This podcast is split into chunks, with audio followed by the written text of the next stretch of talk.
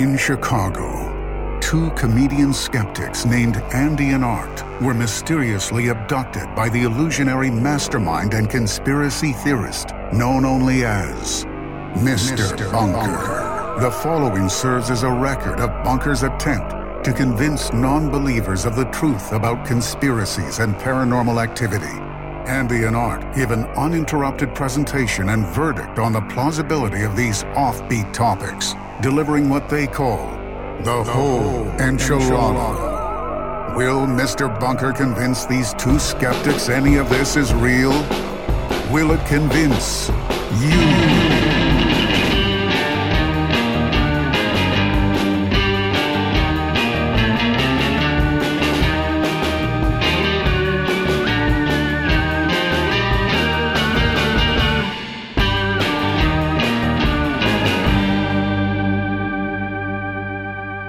Welcome to Mr. Bunker's Conspiracy Time podcast. As always, I'm your co host, Art Stone, and with me, as always, well, it's your co host, Andy Hart. Hi, Art. so good to see you again. Andy, when the moon hits your eye like a big pizza pie, it's fucking fake. You're faking it. The moon never went to your eye. There's no such record of something happening, Andy. You faked it. You lied. How do you feel about that, being a liar? Well, It's one of the worst things you can do. I have to admit, all the money I got for writing that song helps me sleep a lot better at night, even though the premise is a lie. It wasn't a moray, it was a falsehood. Sure, bunk fuckers, Andy, that's a great segue. Money makes the world go round, doesn't it? Yeah. But And- only around the Earth because, well, we've never been to the moon. Yeah, we don't know what the fuck goes on up at the moon. You know, I look at it all the time and I'm like, what the hell happens up there? What's going on on that thing? But we don't know. We've never been there and we have no way to find out. We have no way to find out. Uh, Unfortunately, the moon will remain a mystery like all of outer space because there's no possible way for humans to leave the Earth. We're stuck here until we die. A little bit of hope for everybody, though. It's coming soon. well, you know what's coming soon to you, bunk funkers? That's the whole enchilada on the moon landing hoax. And this came to us, uh, this, this wonderful, I mean, uh, this is a cornerstone topic. This is, yeah. Yeah, if your stone is f- orbiting around the Earth, what a weird building.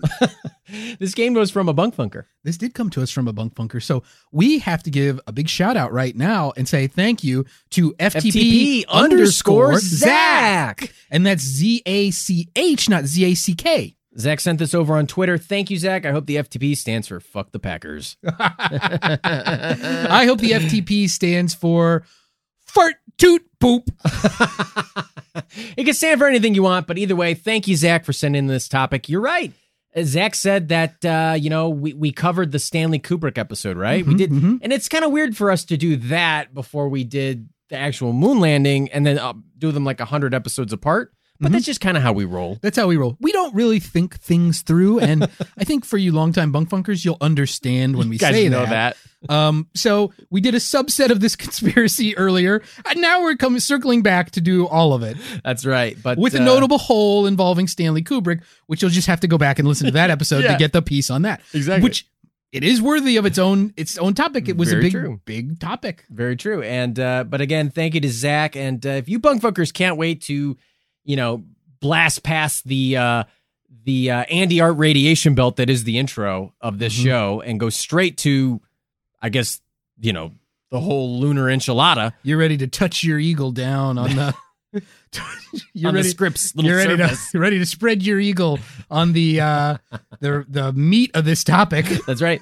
Of course, as always, you can check out the show notes, look in the episode description. There will be a timestamp where you can find out when the script begins. Because first, Andy and I got to talk to you about uh, what we've been up to. we have we've been up to a few things here in the bunker.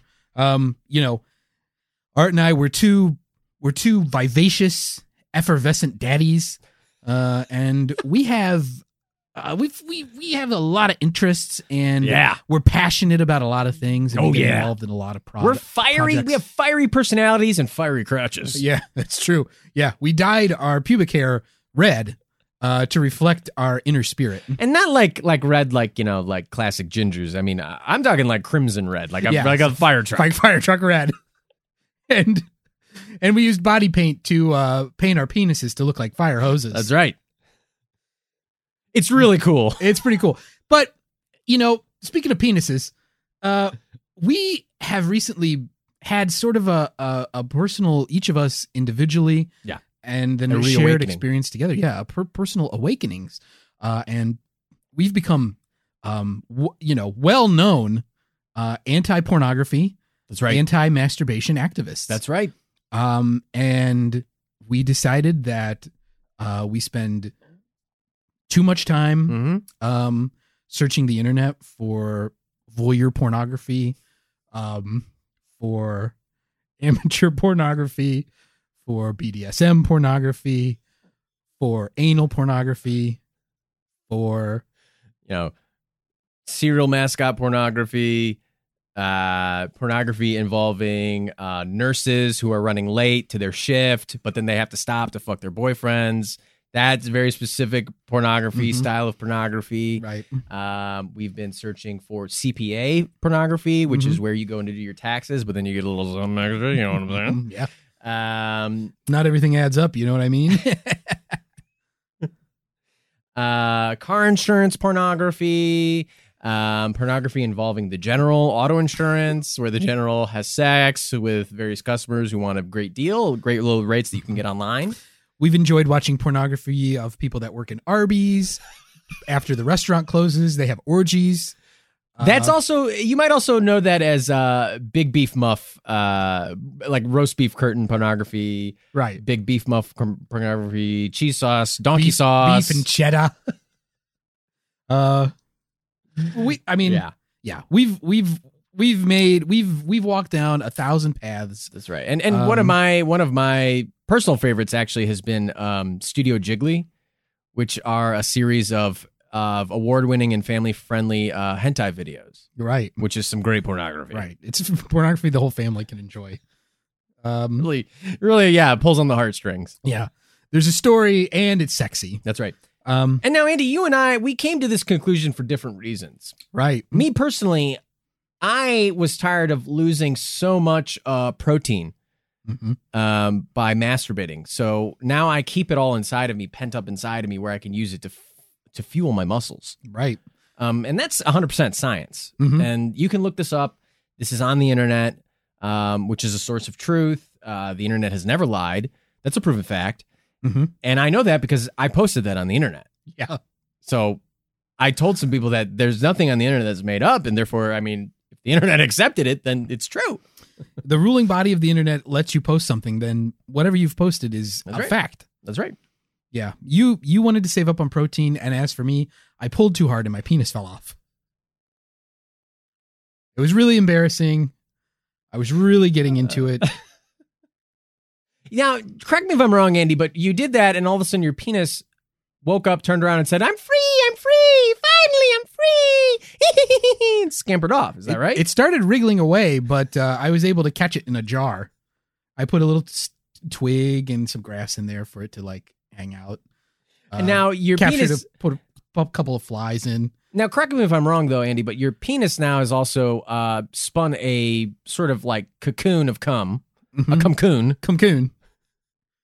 not to be confused with the famous uh, vacation destination for people, Cocoon. cumcoon.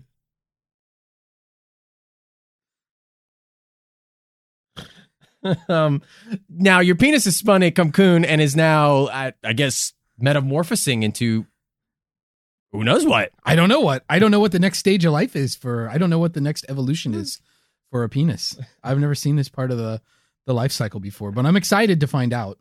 Um, but it's led you to the route of activism, as, Right. as it has with me. right, I realized that you know, I was I put myself in a situation where I had to jerk too hard, and I pulled my penis right off, and then it spun its own cocoon, and now I don't know what's going to happen in the future. Yeah. and it's a lot of uncertainty.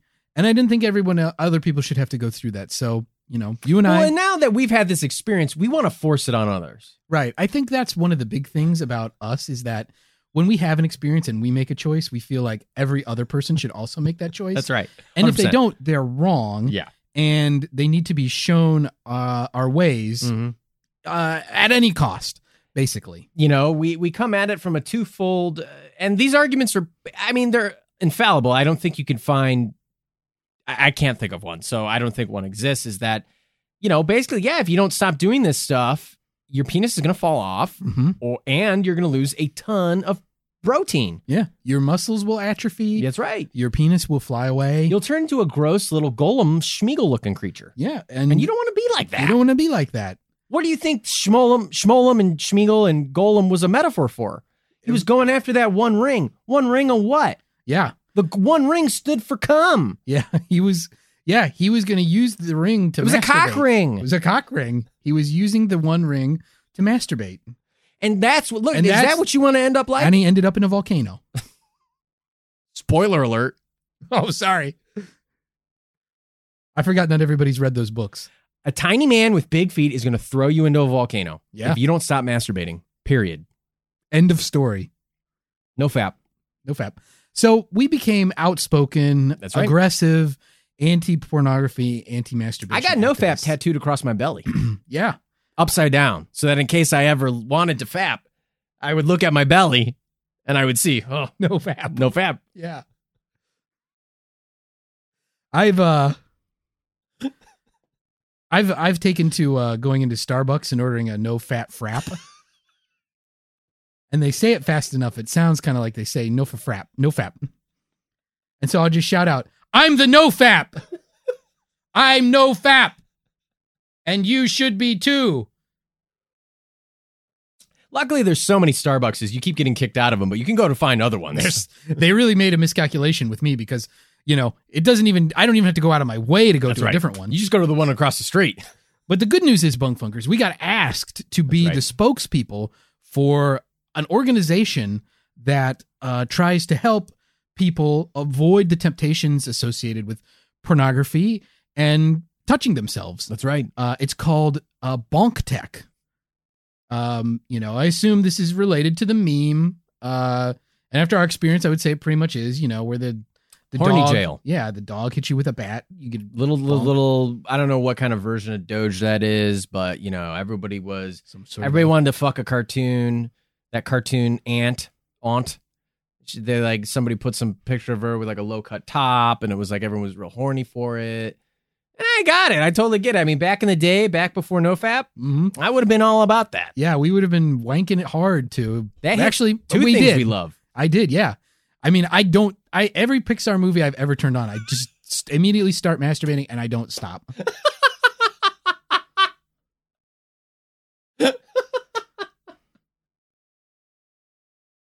Yeah, really, really, really gave up a very weird perspective. But uh Yeah, but you know what? You got to do what you got to do. yeah, you did what you got to do. So yeah, it's like the the little Doge bonking on the head. You know, bonk, you're going to horny jail. So So this was Bonk Tech. this was bonk tech, and we signed up immediately. We didn't even read the contract. There's no reason to. We There's no knew reason to. We we we could it. tell this company aligned with our values, um, and so we went to meet the CEO of Bonk Tech, That's right.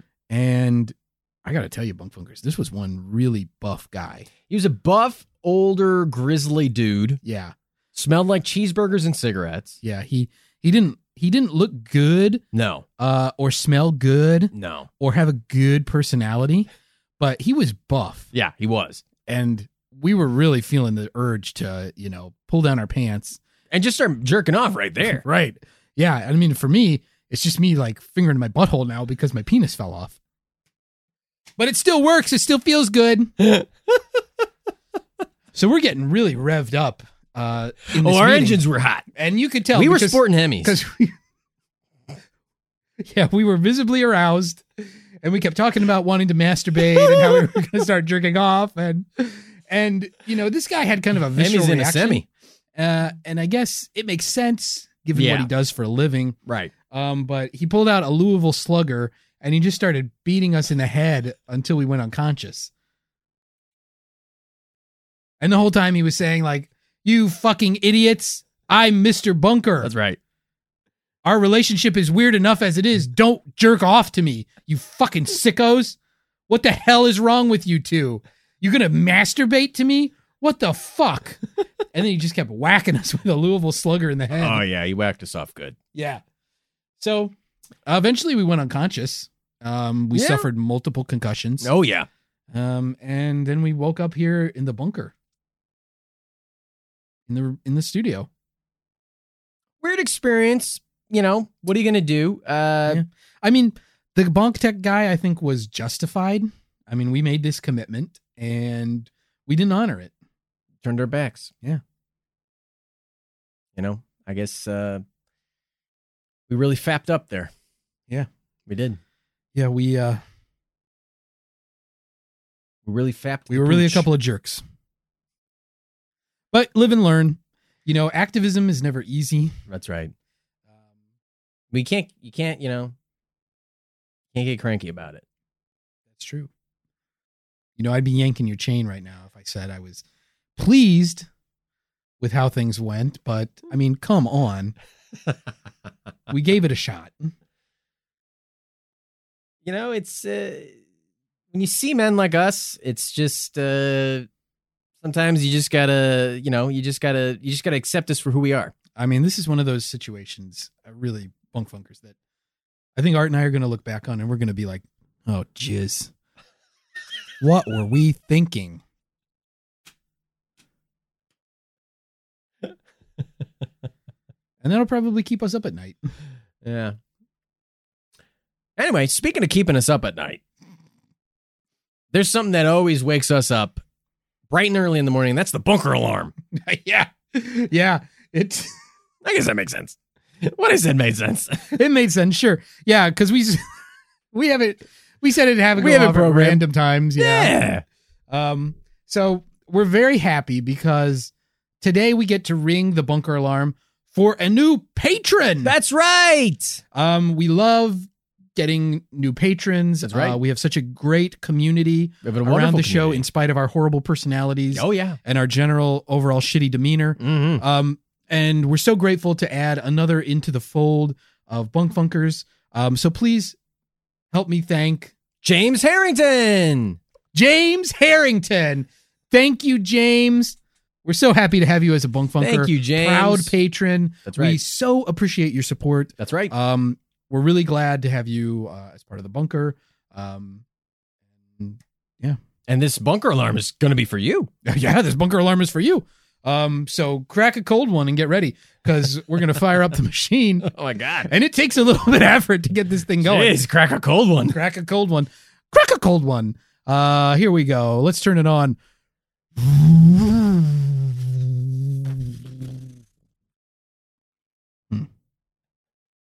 All right. It's not supposed to make that sound. Oh, it's not? Mm, Let me try. Okay. I'm gonna have to try. Andy's rolling up his sleeves. I'm gonna try. Have to try the hand pull. Oh my god. Andy's and he's yanking its chain. Oh, there's that diesel engine Ah, going. listen, listen to that baby purr. There it goes. Ah, there we go. Okay, let's find a good uh, James. We're gonna get a good bunker alarm for you here. So let me just uh, tap in the old.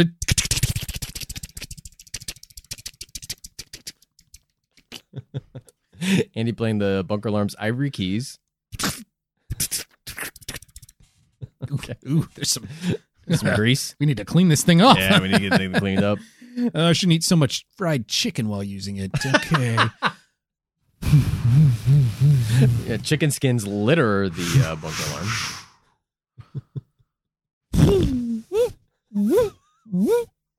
hmm.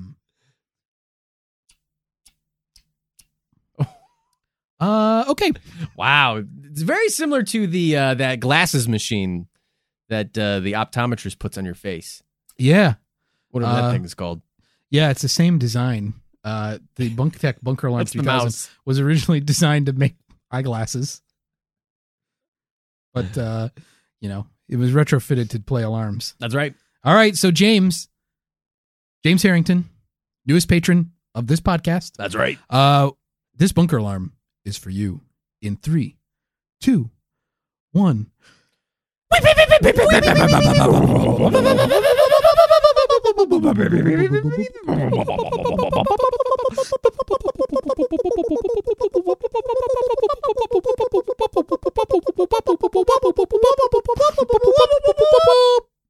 Wow. That was that was that had a melody and everything. Yeah, that was a really complex one. That was lovely. Yeah.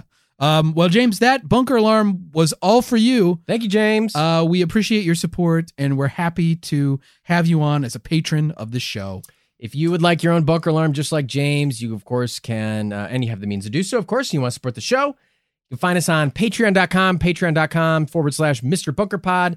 Not only that, you get two, count them, two extra episodes every month of our Patreon only show, Andy and Art Debunked. We do tons of fun episodes on there. Uh, you know, I think for the uh, the month of October, we uh, we're going to read some scary. We read some scary stories to uh, tell in the bunk. Um, we have guests. We do tons of fun stuff. You get access to the bunker Discord. We can chat with us and other bunk fuckers. We have tons of fun there. Posting memes. Yeah, great. I'm getting fired up. Oh boy. Oh no. we post memes. We talk about our lives. We have fun. We bullshit. Um, you know, there's monthly newsletters we release on there. Tons of great stuff. So uh, if you want to support the show and have the means to do so, you can do so there. But other than that, Andy, I think we got to fucking blast off. We got to blast off. I got a tank full of fuel, and I'm ready to blast it. Yeah, we got we're all gassed up. We're ready to fucking just rise like a goddamn phoenix. We're ready to shoot off, shoot our rocks to the moon. This is a good one. This is a cornerstone one. Let's Yeah. not fucking forget that, bunk funkers, because let's get to it here. This is this is the definitive guide. I'm saying it, the definitive guide Wow. to the moon landing hoax. Big claims. Here on Mr. Bunker's Conspiracy Time podcast. Five, four, three, two, one. Ignite.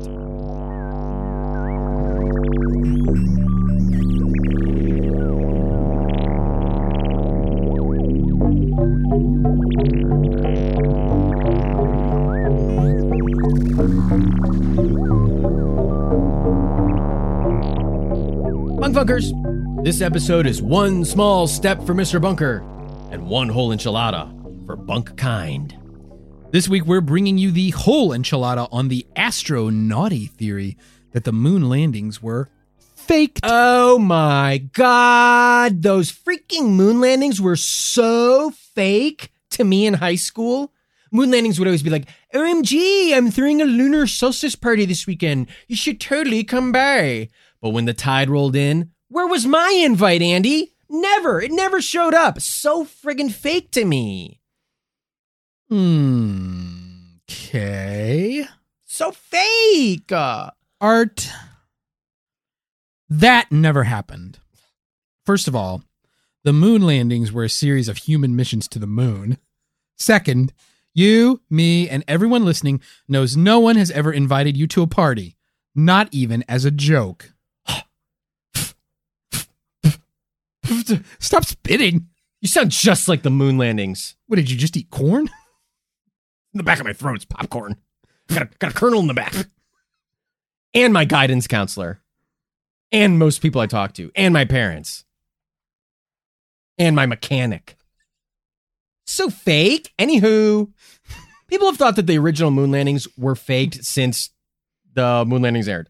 I mean, this is a cornerstone topic. It's just like JFK. Yeah. It's just like uh, MK Ultra. There's you know the ton uh Instant doubt. instant doubt.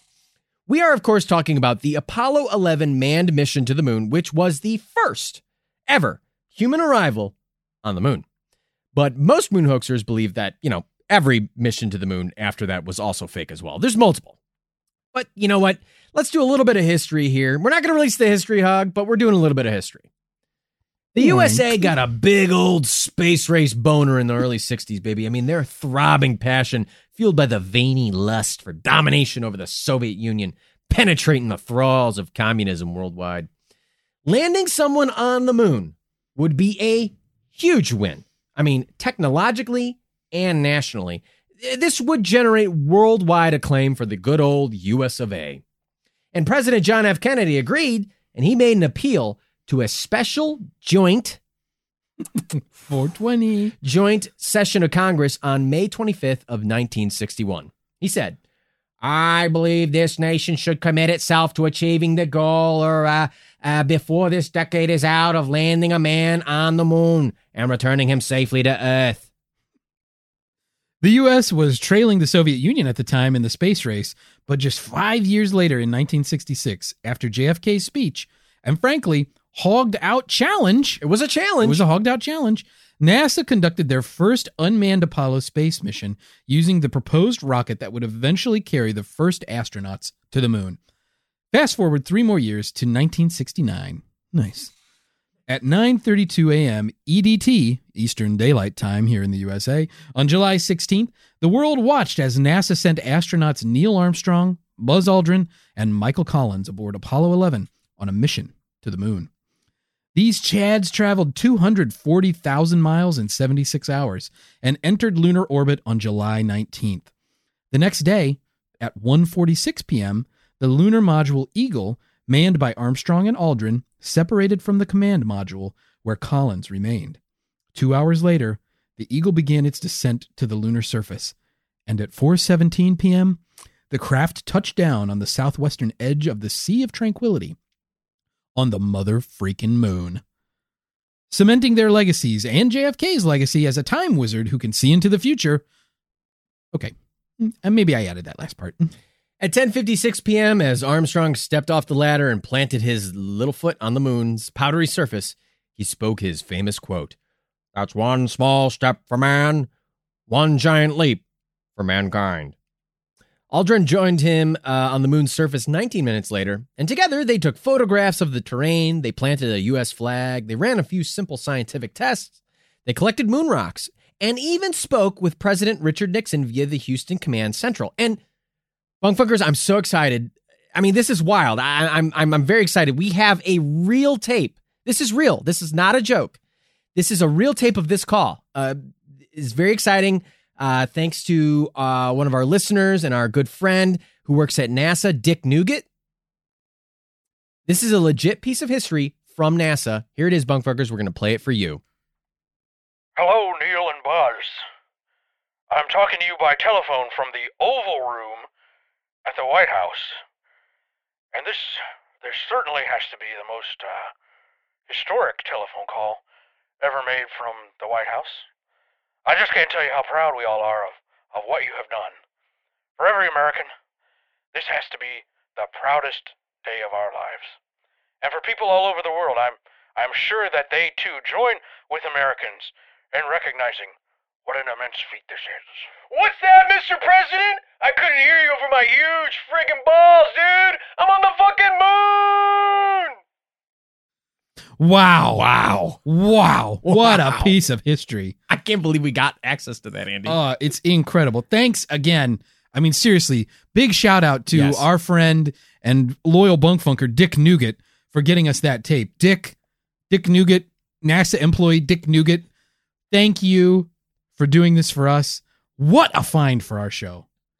I mean, a true patriot, Dick Nugget. Thank you, Dick. So, moving on, by uh, 1:11 a.m. on July 21st, both astronauts were back in the lunar module and the hatch was closed. The two men slept that night on the surface of the moon and possibly spooned each other for warmth and oh, I don't know, told each other their hopes and dreams. I don't know. Could have happened. Possible. Think about it. Could have, maybe. We don't know. They might never tell. Who do you think was the big spoon, Neil or Buzz? I bet it was Neil. In that moment, Buzz just wanted to be cradled. Then at 1:54 p.m., the Eagle began its ascent back to the command module. Among the items left on the surface of the moon was a plaque that read, "Here men from the planet Earth first set foot on the moon, July 1969 AD. We came in peace for all mankind." And that's the story, Morning Glory. At 5:35 p.m., Armstrong and Aldrin successfully docked and rejoined Collins, and at 12:56 a.m. on July 22nd, Apollo 11 began its journey home, safely splashing down in the Pacific Ocean at 12:50 p.m. on July 24th. Now, normally, bunk funkers, we give you that big, tasty whole enchilada, then we serve you up a side salad of skeptic's take. But this topic has a plethora of conspiracy takes, and we're going to provide the conspiracy take and then immediately right after the skeptic take. So it's really more like tapas, where every small plate is the whole enchilada. Either way, we're going to leave you satisfied. Five stars. We guarantee it. And there's a lot of conspiracy takes on this topic, so we're going to focus on the main ones. And also, this only really applies to Apollo 11 landings, you know, the first moon landing. But for your reference, there have been six human landings on the moon, including Apollo 11. Each did similar excursions. Two dudes traveled to the surface of the moon, and one dude got absolutely blue balled and had to stay in lunar orbit, never getting his moon rocks off. Damn. So, what's the main conspiracy takes for orbiting in this topic, bunk funkers? Well, there's number one shadows and shit don't match up in them photos. Number two, there's freaking radiation belts around the earth and shit. Three, blast craters are missing and shit. Four, transmissions were, weren't super delayed and shit. And five, missing data and shit. A lot of shit. Capiche, bunk funkas? you got that? Capiche. Also, another announcement. This is a classic for us. We attempt to describe visual elements through our audio medium, and lucky for you, a bulk of these moon landing conspiracy theories involve dissecting the photographs taken on the moon. So, you know, we'll do our best. Uh, let's start with the brightest spot in this conspiracy solar system the lack of stars in the photos. Where were all the celebs? there are no stars in any of the photos taken on the surface of the moon. The void of space is just black, empty nothingness. In fact, the Apollo 11 astronauts also stated in post mission press conferences that they did not remember seeing any stars during their time on the moon's surface. So conspiracy theorists are all like, uh, what gives? Well, they some they surmise that since these landings were faked and done on a soundstage, that the head honchos at NASA overseeing the whole fake landing decided don't put any stars in the backdrops because then astronomers on Earth could figure out which stars were in the photos and using their position on Earth figure out their celestial position. And if the position didn't match with what they saw in the photos, then NASA's dastardly deed would have been found out. Ooh, and they would have gotten away with it too if it weren't those weren't for those meddling astronomers and their telescopes. Ugh, astronomers. Foiling another ruse. So rather than to get found out, NASA decided, eh, don't put any stars in the backdrop and made up a lie about how you can't see stars in space. Which honestly, you know what? That's something we can identify with. They said, eh, this is too hard to figure out, so fuck it, don't do it. the story of this podcast. That's right. Well, the skeptics say that the astronauts on the surface of the moon were taking pictures of, you know, shiny, bright objects, so they would need to shoot with a fast exposure and a small aperture, which makes the stars not appear in the background. You know, cameras have the same issues that our eyes do they need to expose the shot for a certain length of time and with the uh, and and the width of the lens, which is exposure and aperture.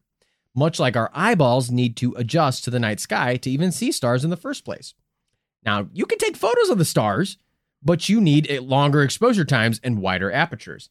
But this would have fucked up everything else. The lunar surface and the other astronauts would have been blurry blobs. What's the goal of taking photos on the moon? It was to get Pictures of the moon, not the stars. Now think about this. The moon is so fucking bright that you can it can cast a shadow on a person on Earth when it's full. So imagine how reflective and bright its surface was. There was no way the astronauts could capture activity on the surface and the stars at the same time, given the technology of their cameras and the goal of what they were shooting. Now, the bottom line for skeptics is this phenomenon exists even here on Earth. They aren't snapping any selfies over this take. Another huge problem moon hoaxers point out is the inconsistency in the shadows of the astronauts and objects stationed on the moon.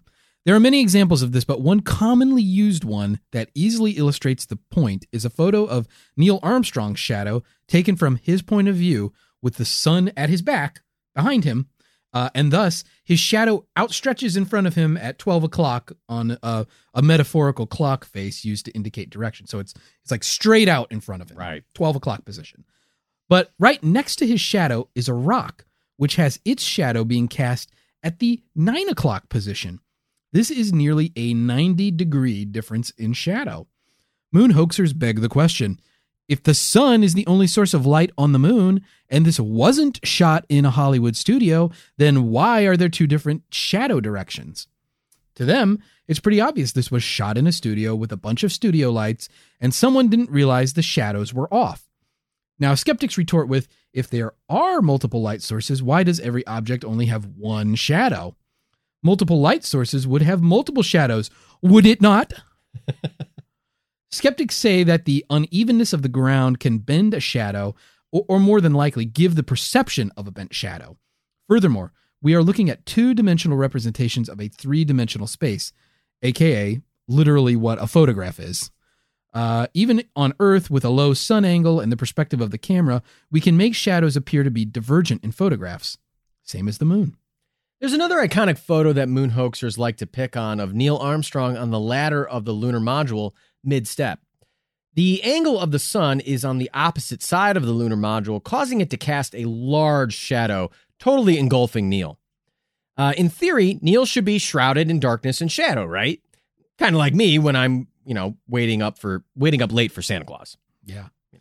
Yeah. Casting waiting, darkness. Waiting, waiting in darkness. waiting in the shadows for that jolly old fat man to eat my cookies and give me presents. And to drink your milk. And drink my milk. And the thing is, Neil is cast in shadow, but in the photo, he's actually relatively visible, as if there's like this spotlight just on him. It's not super bright, but uh, you know, juxtaposed to the the shadow on the ground, he's very clearly visible. Skeptics point out that this makes sense given how reflective all the surfaces were on the moon. First off, the astronauts' spacesuits were bright white and were highly reflective, and any light at all within that shadow would have been bouncing off of them. Also, the surface of the moon is highly reflective. I mean, that's why we can see it at night, and that's what gives werewolves their powers, okay? okay. Oh, sorry. Different topic. Got it. but seriously, the dust on the surface of the moon is called regolith. Now, regolith, uh, the, the the light reflective property of regolith is called albedo. Actually, every everything is light reflective property is called albedo. The albedo of regolith is about seven to ten percent, which is about the same as an old road or a parking lot eh, so reflective enough to cast some light back at Neil Armstrong's reflective suit and brighten him up in the shot. The myths, the MythBusters themselves, Jamie and Adam, uh, recreated this photograph using albedo accurate fake regolith, and were able to get their toy Armstrong to be to be uh, you know lit up while covered completely in shadow. Now we've been talking a lot about these photographs, but uh, has anyone ever noticed how friggin' high quality they are? I mean, these were taken in the 1960s for crying out loud. I used to have to take my entire family down to the J.C. Penney's on Oak Street and then wait in line for an hour just to get a family portrait at half the quality of the moon landing photos. And that's after my fourth wife, Janet, stopped fussing with our son, Cashew's, hair. The boy had a cowlick, Janet. For Christ's sake, I'm sorry I passed my hair, cowlick gene onto our son, Cashew. I didn't want to ruin Cashew's life like this. How is Cashew doing? Yeah, you guys still stay in touch? Last I heard, he got arrested for horse theft, just like his great great great grandfather. Anywho's, the photos on the moon are nothing like what I got out of J.C. Penney's. These are some high definition photographs, almost too high. 420. Moon hoaxers are feeling very sus about the quality of the photos on the surface of the moon. These are like movie and studio quality photos. Skeptics respond the same way the photographer at J.C. Penney's did. There were a ton of poor quality photos taken. He just kept screaming it over and over. These are all terrible. Well, Janet was fussing with Cashew's hair. Yeah, and then he backhanded me. The J.C. Penney's photographer? Yeah, I mean, in in his defense, I was standing over his shoulder and breathing directly into his ear with my open mouth. Uh, well, in your defense, he did tell you to smile. Yeah, get what you ask for, photographers. so, anyways, NASA only ever released the nice pictures. Why would they release shitty, blurry images from the moon? The reason for all the shitty photos was that the cameras used were rigged onto the chests of the astronauts with special mechanisms to help operate them. Because, as you can imagine, trying to change focus and zoom with space gloves on is near impossible. Now, for the quality, we're no experts. So we turn to our resident bunk funker, bunker photo expert, photographer, and videographer of justinlink.com, Justin Link for info. the Apollo astronauts used high resolution Hasselblad 500 EL cameras with Carl Zeiss optics and a 70 millimeter medium format film magazine. According to Justin, quote, to the question posed as to whether or not the camera slash film used could produce such high quality photos, the type of film used was a medium format film specifically designed for this use case by Kodak. Through, though the film was unique, the film size was not. Medium format is a size still used by film shooters today. Quote unquote standard normal size film was a 35 millimeter film, and the film used was a 70 millimeter size film. For perspective, that's double the size. At, the, at that time and today, advertising agencies used medium format cameras to create photographs big enough to blow up to billboard size. The film and cameras used could easily capture the photos we know today as the moon landing photos. End quote. Wow. Wow. Advertising. Hey, if it's good enough for Artie brand candy cigarettes in our fall ad campaign, that's good enough for me. Artie brand candy cigarettes. Pretend you're a kid pretending to be an adult. Artie brand. We don't just make candy. Well, actually, yes, we do. Carry on. Anyway, so the astronauts trained on the Earth's surface for actually quite a while, uh, among many other things they trained to prepare to go into the fucking moon. They practiced taking photos with these high quality cameras literally strapped to their chests, learning to judge distance and exposure and I don't know which Instagram filter to use. Was Instagram around back then? Yeah. Probably. Yeah. Yeah. think so. Yeah, probably. Now, sources say that the Nauts had 160 color picks and 200 black and white picks in each loading.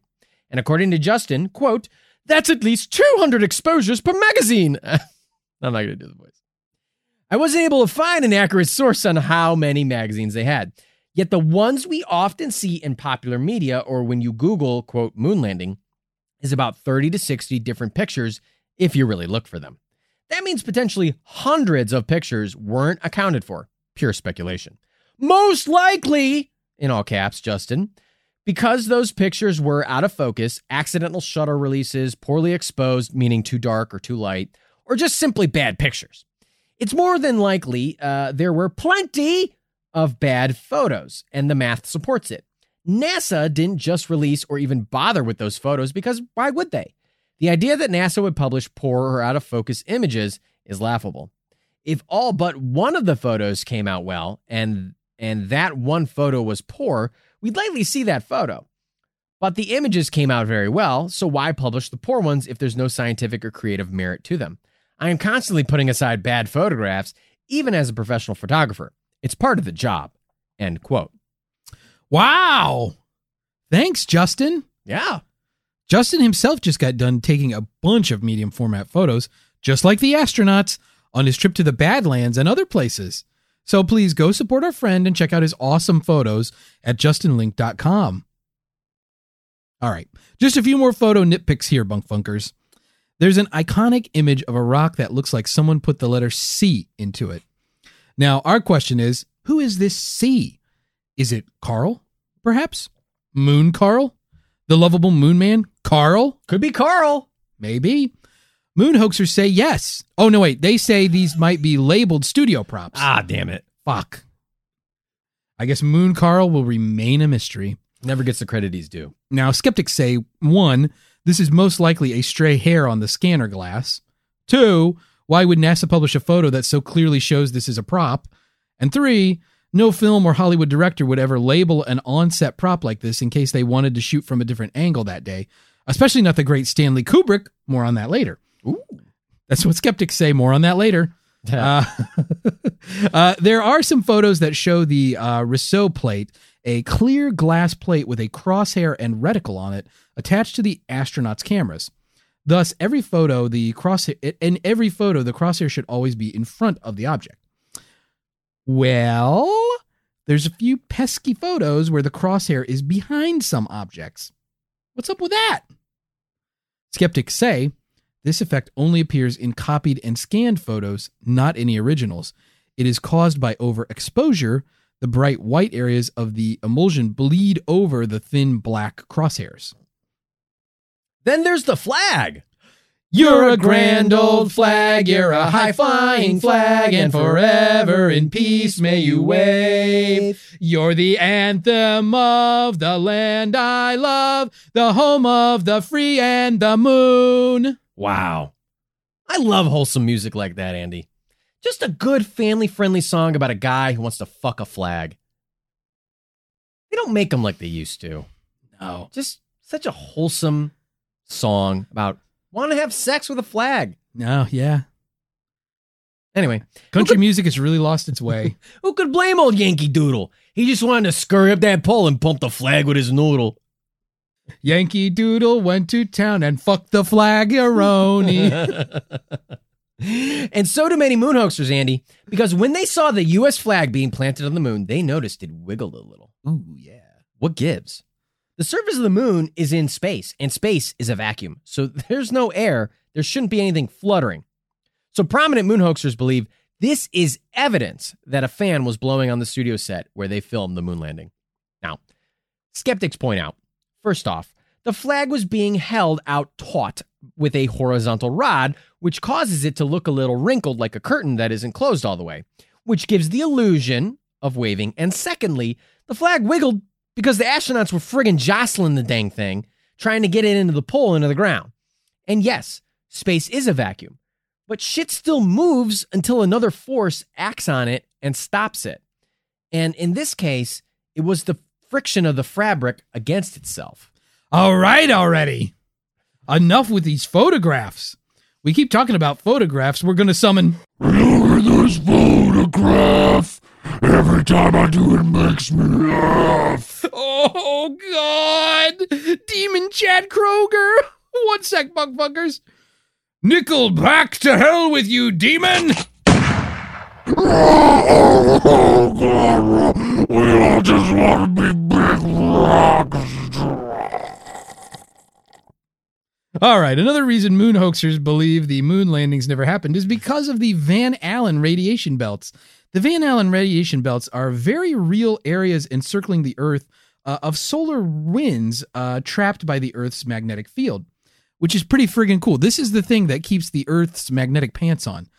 Like, the Earth has a mana shield, and every time the Earth's enemies do damage to the shield, it procs a poison attack with dot effects.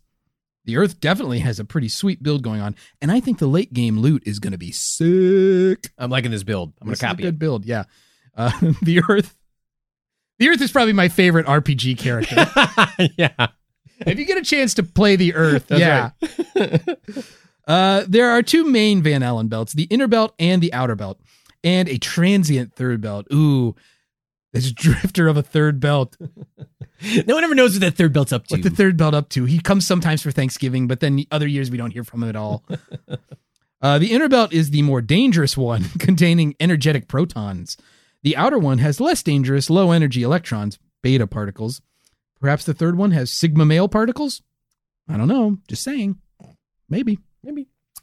Hoaxers say if the astronauts even cross past these belts, they'd be dead from the radiation.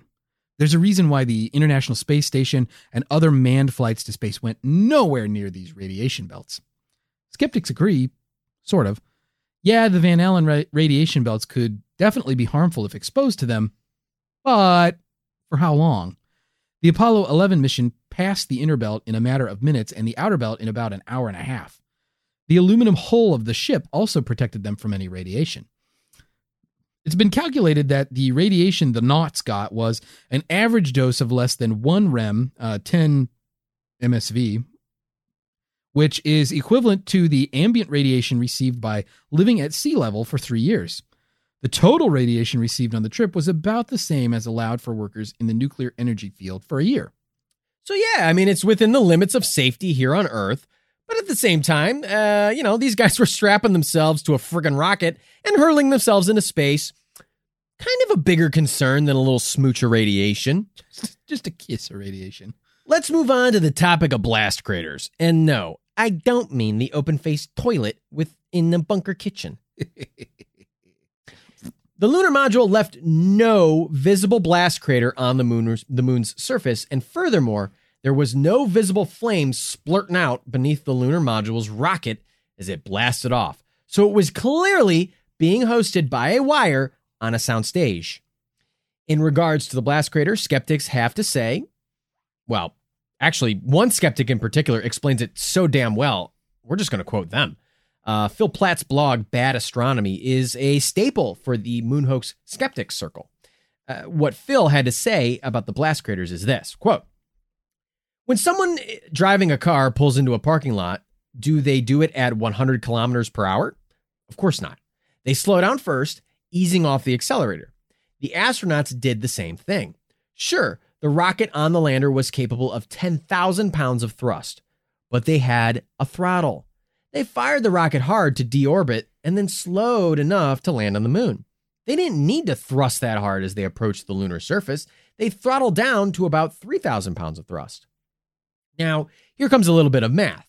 The engine nozzle was about 54 inches across uh, from the Encyclopedia Astronautica, which is a fucking cool name for an encyclopedia. Yeah. which means it had an area of 2,300 square inches.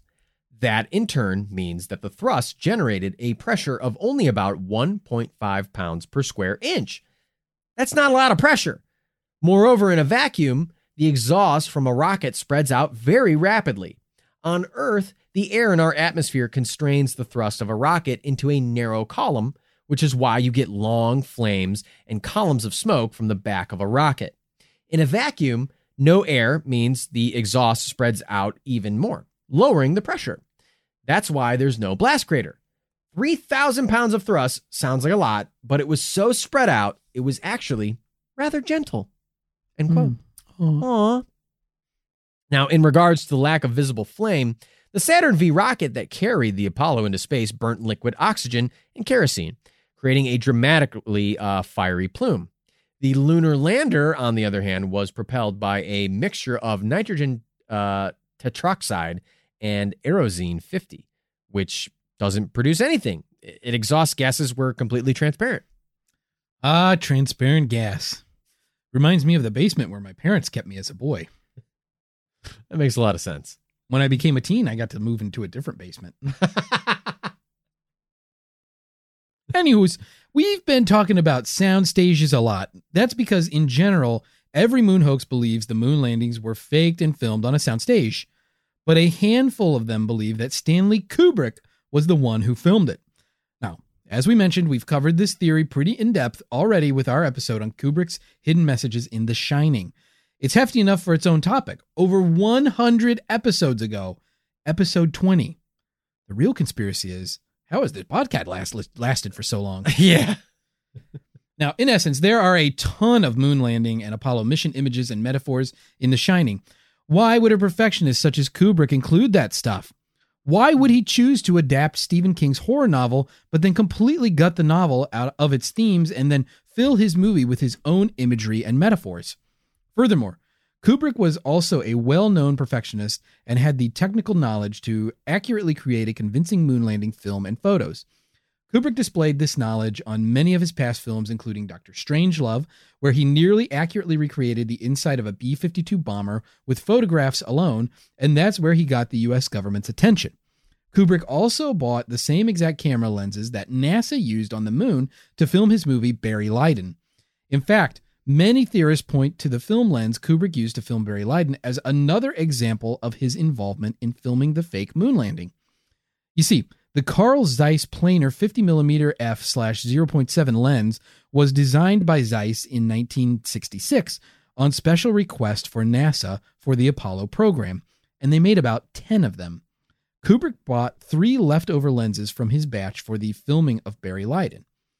In exchange, Kubrick basically got free range to make whatever movie he wanted for the rest of his career without interference from the government, starting with his insane sci fi epic, 2001 A Space Odyssey.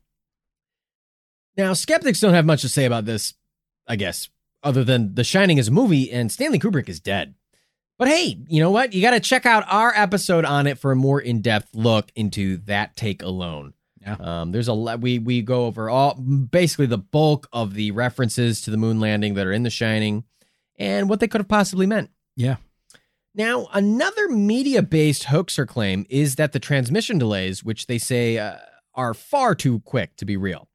Skeptics point out that in all original audio recordings of the moon landing, a round trip travel, ti- travel time of more than two seconds is apparent. Many later examples probably cut the delays out for effect or for time in broadcast. I mean, nobody wants to listen to dead air.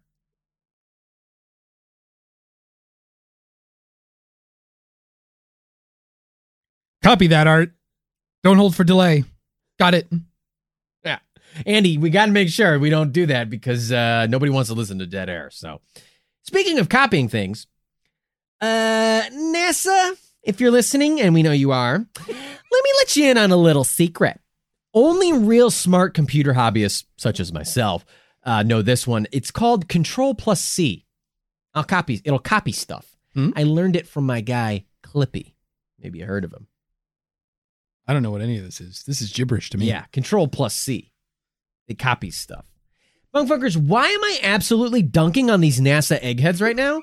It's because many hoaxers have pointed out, and NASA themselves have admitted this, they have lost the original copies of the moon landing footage. All of it. Not only that, but the company that NASA contracted to build the lunar module, the Grumman Aircraft Engineering Corporation, fucking deleted all their documentation and blueprints on the lunar, lunar module as well. Hoaxers point out point this out as like, see, this stuff never happened. They don't have any evidence. They deleted all their quote unquote evidence. Do you really think the government? Don't you think the government would protect this stuff at all costs? End quote. Quite frankly, I mean, what the fuck, eggheads? How do you end up in a situation like this? You're supposedly supposed to be so smart, Yeah. and yet here you are, eggheads, fucking up royally. Yep. Well, fuck you, eggheads. NASA would like to clarify, though. Yes, the original Apollo 11 data tapes containing telemetry and the high quality video before scan conversion from slow scan TV to standard TV of the first moonwalk are missing. But we still have broadcast copies of everything. The directly recorded data from the moon is gone, though. Now, the belief is that in the 1980s, the rapid release of satellites skyrocketed, and these satellites were producing a ton of data that needed to be stored on magnetic telemetry tapes. NASA's supplies were running low, so they straight up erased over the moonwalk tapes captured by the astronauts on the moon by the lunar cameras because broadcast copies existed everywhere. Elsewhere, not everywhere. We don't all have a broadcast Yeah. copy of the lunar landing, I guess. Uh, let's also shed light on what we mean by broadcast copies. You see, the signal that came from the moon was not what millions of people watched in July of 1969. Nice. Data from the Apollo 11 mission were sent from the spacecraft to the ground stations, one in California and two in Australia, which retransmitted it to the Manned Spaceflight Center in Houston. The ground stations also recorded the data on special 1 inch 14 track tapes, one track of which was for video. The video footage was recorded in slow scan, 10 video frames per second, which meant it couldn't be directly broadcast over commercial television, and it wasn't the right resolution for commercial TV either. The video was converted for broadcast resolution and frames and uplinked to a satellite, then downlinked to Houston, where they displayed it on a 10 inch monitor and then filmed the monitor with a TV camera to broadcast it to the world, which is literal boomers doing the most boomer thing imaginable. Filming a screen.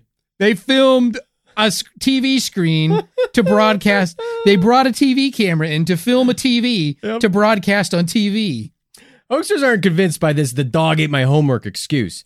How do you let one of the most monumental achievements in human history get erased over like Andy's sixth marriage wedding tape?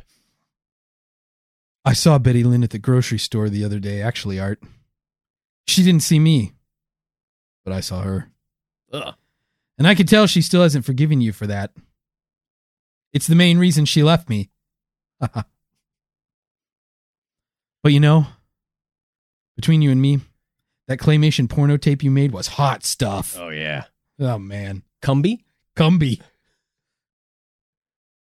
And his his huge donged horse friend, Porky. Anyway, speaking of hot stuff, Who are the moon hoax hotties spreading the conspiracy fire across the lunar surface, baby? well, arguably the granddaddy of all moon landing conspiracists is Bill Kaysing. Kaysing was pretty monumental in spreading moon landing hoax ideas with his influential book, We Never Went to the Moon America's $30 Billion Swindle. Self published in 1976, Kaysing was the architect of many of the hoax theories covered in this episode. He was the first to market the idea that this was filmed on a soundstage, and he picked apart much of the footage. However, unlike some other hoaxers, he believes that the Apollo ship actually did go to space, but just not the moon, and with no one aboard. It was likely just in low orbit, and then footage was cut to the astronauts on a soundstage in Nevada of them on the lunar surface. Then the footage cut to them, quote unquote, landing in the Pacific Ocean. And I should say, quote unquote, lunar surface when I say lunar surface here. Right. Kaysing's backstory is interesting because despite having no knowledge of rockets or technical writing, Kaysing was hired as a senior technical writer in 1956 by Rocketdyne, the company that built the F 1 engines used on the Saturn V rocket. He served as head of the technical publications unit at the company's Propulsion Field Laboratory until 1963. He also originally had a publisher lined up for his book, but the publisher wanted him to write the book as satire. But Kaysing was like, nah, dude, I believe this for real. So the publisher dropped him, and Kaysing said, See? Evidence of NASA suppression. In the end, Kaysing says that the chance of a successful crewed landing on the moon was calculated to be 0.0017%. Now, the next big event that really revitalized moon hoax belief was a Fox TV documentary slash shockumentary called Conspiracy Theory Did We Land on the Moon? There's a question mark in the title. Now, this first aired in February of 2001 on the Fox network, you know, like X Files, Simpsons, and King of the Hill, not Fox News. Fox Network. Um, it was viewed by some 15 million viewers. It's a uh, strange relic of its time, but Kaysing uh, makes appearances in it, and it's even narrated by Mitch Pileggi, who played Walter Skinner on The X Files. So it's kind of neat. Uh, definitely feels like a precursor to what the History Channel would later become. Um, they did it first. The subject matter covered, however, is very similar to Kaysing's early theories and the topics we covered earlier in this episode. Now, the third player in the Moon Hoax game is Bart Sibrel. And you might know him best as the guy that Buzz Aldrin punched in the face in a viral video. Art, Buzz Aldrin has been cold cocking, knocking out motherfuckers for a long time, okay? That could be anyone. It's true. He does love to punch people in the face. Yeah, it's his number one thing. Besides going to the moon. Bart's main tactic to He's prove- punched more people out than he's been on the moon. That's true. Bart's main tactic to prove the moon landings were fake, among others, is approaching astronauts involving with involved in the Apollo missions and asking them questions about the moon landings uh, and showing them footage that he believes proves that the moon landing was faked, attempting them to to get them to misquote or misremember or misrecall information. He then asks them to place their hand on the Bible and quote swear and affirm under penalty of eternal damnation, perjury, and treason that the astronauts really went to the moon. These are all documented in his video, Astronauts Gone Wild. And no, Bunk Funkers, that's not a joke. That's the real name of the movie he made. It's not a joke where we say, and that's not to be confused with our movie, Astronauts Gone Wild, about sexy fuckable astronauts getting astro naughty on spring break. These horny astronauts aren't all ass. They'll show you their tits. That's not what this is. Too true, Andy. But, you know, bunkfuckers, we can't promise that you won't hear any steel drums at 3 a.m. on the E channel. Wink. Wink. Wank. In Astronauts Gone Wild, Sibrel approaches the following Apollo astronauts Buzz Aldrin, Alan Bean, Eugene Cernan, Edgar Mitchell, Michael Collins, Alfred Worden, Bill Anders, John Young, and even Neil Armstrong himself, who very rarely gives any press. Yeah. Um, Cernan and Mitchell. not now. What? Especially not now. Oh, yeah. Well, because he's dead. yeah. Cernan and Mitchell actually do testify that they did indeed walk on the moon, taking the whole oath as Sibrel states it to them. Alan Bean also does this, but then he has a problem with the under the penalty of treason part and then starts to argue with Sibrel about the semantics of the word treason and what it means. And uh, before, you know, very professionally and calmly telling Sibrel to please leave his house. Edgar Mitchell also didn't take very kindly to Sibrel. Mitchell states that Sibrel lied about being with the History Channel, even having false credentials, and after a few minutes, he popped the Bible question. Mitchell then tells Sibrel to get the fuck out and threatens to knock Sibrel's ass on the deck. And then later, a little bit later, uh, as Sibrel like is trying to leave and he bends over to pick up a bag, Mitchell then kind of aggressively knees him in the ass, but like he doesn't really strike him, you know, by like raising his knee up. He kind of just brings his knee up and then the hip thrusts his knee into Sibrel's ass. Um, are we actually talking about astronauts gone wild or astronauts gone wild? To be honest, I'm not so sure anymore, Andy. I'm gonna I'm gonna be real with you. All right. Anywho, uh, but Sibrel has multiple conspiracy videos, some the same length as feature length movies. His most noted one is A Funny Thing Happened on the Way to the Moon, uh, which, I mean, who knows? Did he get a cease and desist letter from, you know, that other movie? Funny Thing Happened on the Way to the Forum or whatever? I don't know. I'm sure he did. so Sibrel's main thesis is that the Apollo moon landings between 1969 and 1972 were staged by NASA under the control of the CIA. His three main reasons for disbelieving the moon landings are as follows. One, Apollo's achievement with its 50 year old technology cannot be reproduced in 2019 by any nation in the world, including the United States. Two, the shadows appearing in one of the Apollo 11 photographs are not parallel and therefore must have been taken in a studio with multiple light sources. Three, the Van Allen radiation belt that exists around the Earth does not allow humans to pass through it due to its extreme radiation. Sibrel has very strong Christian beliefs and believes the moon landing is a quote unquote satanic lie. So, what got us here, bunk funkers? I, I don't mean, you know, you getting to the point in your life where you considered subscribing to this show. I mean, moon hoaxes. Why are they a thing? Where was America's head at the time of the moon landings?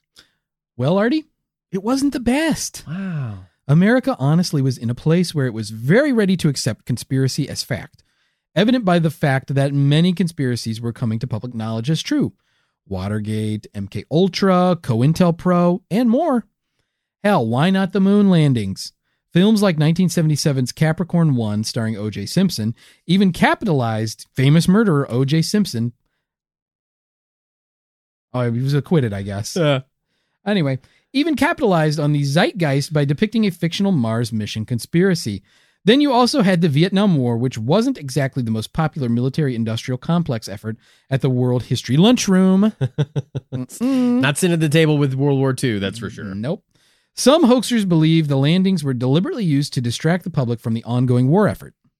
So, overall, what else do skeptics have to say about the moon landings in a last ditch effort to convince the hoaxers? Who, by the way, let's talk some numbers here. In 1994, a uh, 1994 poll by the Washington Post, 9%, 9% of respondents said that it was possible that astronauts did not go to the moon, and another 5% were unsure.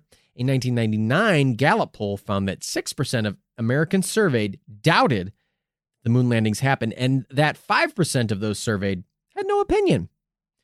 Okay, not mind blowing numbers, but still some very unconvinced people out there. So, what else can we say? A lot of hoaxers like to point out the amount of money used to fund NASA's space missions, and that it could have been used for other purposes, or as Kaysing points out, used to pay people off to keep quiet about the conspiracy, mainly the astronauts. Uh, and while there's definitely some arguments to be made about whether our country's budget concerns, where where our country's budget concerns should be, NASA's Apollo funding was accounted for before Congress in 1972 at 25.4 billion dollars. Many hoaxers like to point out that NASA could never let its prestige be tarnished and fail a mission, especially after JFK's challenge in 1961. This, they also said they also say there's no way NASA would ever film astronauts getting sick or dying on the way to the moon. But skeptics say, you know, that's not necessarily true given that NASA actually faced some serious backlash after the fiery ground explosion of Apollo 1, which killed its entire crew. I mean, NASA has fucked up a lot and it's been well documented and very public. You know, that Apollo 1 even led to their upper management team being questioned by the Senate and House of Representatives space oversight committees. And obviously, this is a different era, but The Challenger explosion was also a huge blow to NASA's prestige, and that happened live on the air. You know, NASA has definitely taken some blows in the past for their major failures. At the time of this recording, it's been over 50 years since the Apollo 11 moon landing. And in that time, since we've had more confirmations for the moon hoax from the skeptics in the form of photos of the site of the moon landing. In 2007, the Japanese probe Selene, aka Kaguya, started mapping the lunar surface. The resolution of the photos wasn't the best, but in some lighter areas of the moon's regolith, the Apollo landing site could almost be seen. The images were used to, re- to create 3D reconstructions of the lunar surface that matched the photos taken by the astronauts. In 2009, the Indian moon orbiter uh, Chandrayaan 1 took photographs of the Apollo 15 landing site and lunar rover tracks. Also in 2009, NASA launched the Lunar Reconnaissance Orbiter, or LRO, to map the moon's surface in unprecedented detail.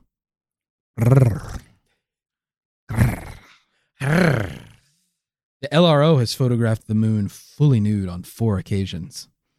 In the shots, you can see several human made objects on the lunar surface, including both the Apollo and the Soviet rovers. Debris left behind by the astronauts is visible and identifiable as clearly artificial.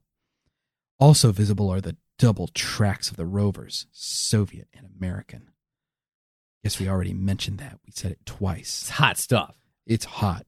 You know those rovers were all over the moon's surface, and you can tell from those tracks. Two sets, two rovers, two at a time. Two big honking rovers. Beep, beep. In 2011, NASA released high quality photographs taken by the LRO where the regolith of the moon's surface disrupted by the astronauts can be seen. Also in 2012, LRO photos confirmed that all but one of the American flags are still standing. Turns out the lunar module knocked over Apollo 11's flag upon liftoff. They went to all that trouble of Yeah. fucking around with it, trying to put it in the base, and then they fucking knocked it over when they took off. Finally, the Apollo program collected 380 kgs or 838 pounds. How come you said kgs and you didn't say lbs? I don't know. Jesus. I like to say kgs instead of kilograms. Jesus, okay. Don't fucking knock me for talking. Okay. Of moon rocks, Andy, during the six crewed missions. That's a lot of fucking rocks. That's Andy. a lot of rocks. You know, I think that's one thing we need to keep in mind, people. The moon rocks. Yeah. Now, the rocks from the Apollo missions also match the Soviet ones that were recovered. Another thing that skeptics like to point out no peer reviewed accounts in journals anywhere exist that dispute the validity of the moon rocks. Also, neat fact most are more than 200 million years older than the oldest Earth rocks. That's a rock fact. Rock fact. And bunk bunkers, there you have it. The whole enchilada on the moon landing hoax. Years ago in 2019, you issued us a challenge when you said, We believe this podcast should commit itself to achieving the goal before the decade is out of going to the whole enchilada and delivering it safe safely to our mind tummies. That's JFK. That's you, bunk funkers. Well, bunk funkers, we got into the Crapollo Crapollo rocket, shot ourselves to the frickin' moon. We packed into the Pooner module, did a couple of sick donuts, popped a few wheelies, and we brought it home, baby. And we can't wait to show you all our naughty little photos. But what will you little sleuths find? Will you analyze every shadow? Will you look for signs it was fake? Or will you wonder how two idiots engineered their own toilet based rocket? Or, punk funkers, will you kick back and watch in awe, enjoying the whole enchilada? Now, if they issued the challenge in 2019 and they said within the decade, we didn't technically achieve that. But if we say within a decade, then we did.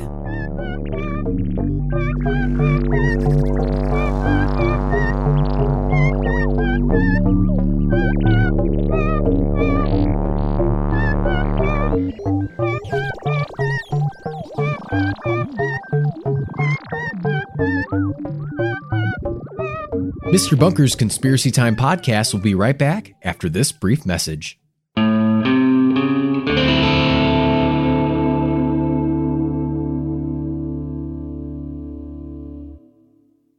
Welcome to Anthology of Heroes, the podcast that explores the most pivotal moments of history through the eyes of those who lived it. In this podcast, we don't spend our time recounting facts and dates. Instead, we follow in the footsteps of national heroes, kings, or ordinary people who lived and breathed the moments that shaped our world. We're not hemmed in by eras, borders, or religions. Instead, we seek out the tales of those who defied the odds and fought passionately for their beliefs. Whether they're right or wrong is up to you to decide. From Vercingetorix's doomed rebellion against Rome, to Osceola's unshakable war against the USA, all the way up to the inspiring Sobibor concentration camp uprising in World War II, each episode is an immersive listening experience, blending music and sound effects to really draw you into the story. Our episodes go for about 45 minutes, making them perfect for your commute, and are crafted using a wealth of historical sources, which I list on our website if you want to learn more. I'm the host, Elliot Gates, and I'm thrilled to have you joining me as we uncover history's hidden gems and illuminate the faded pages of our past. Look out for the Anthology of Heroes podcast on Spotify, Apple Music, or anywhere else you get your podcasts from.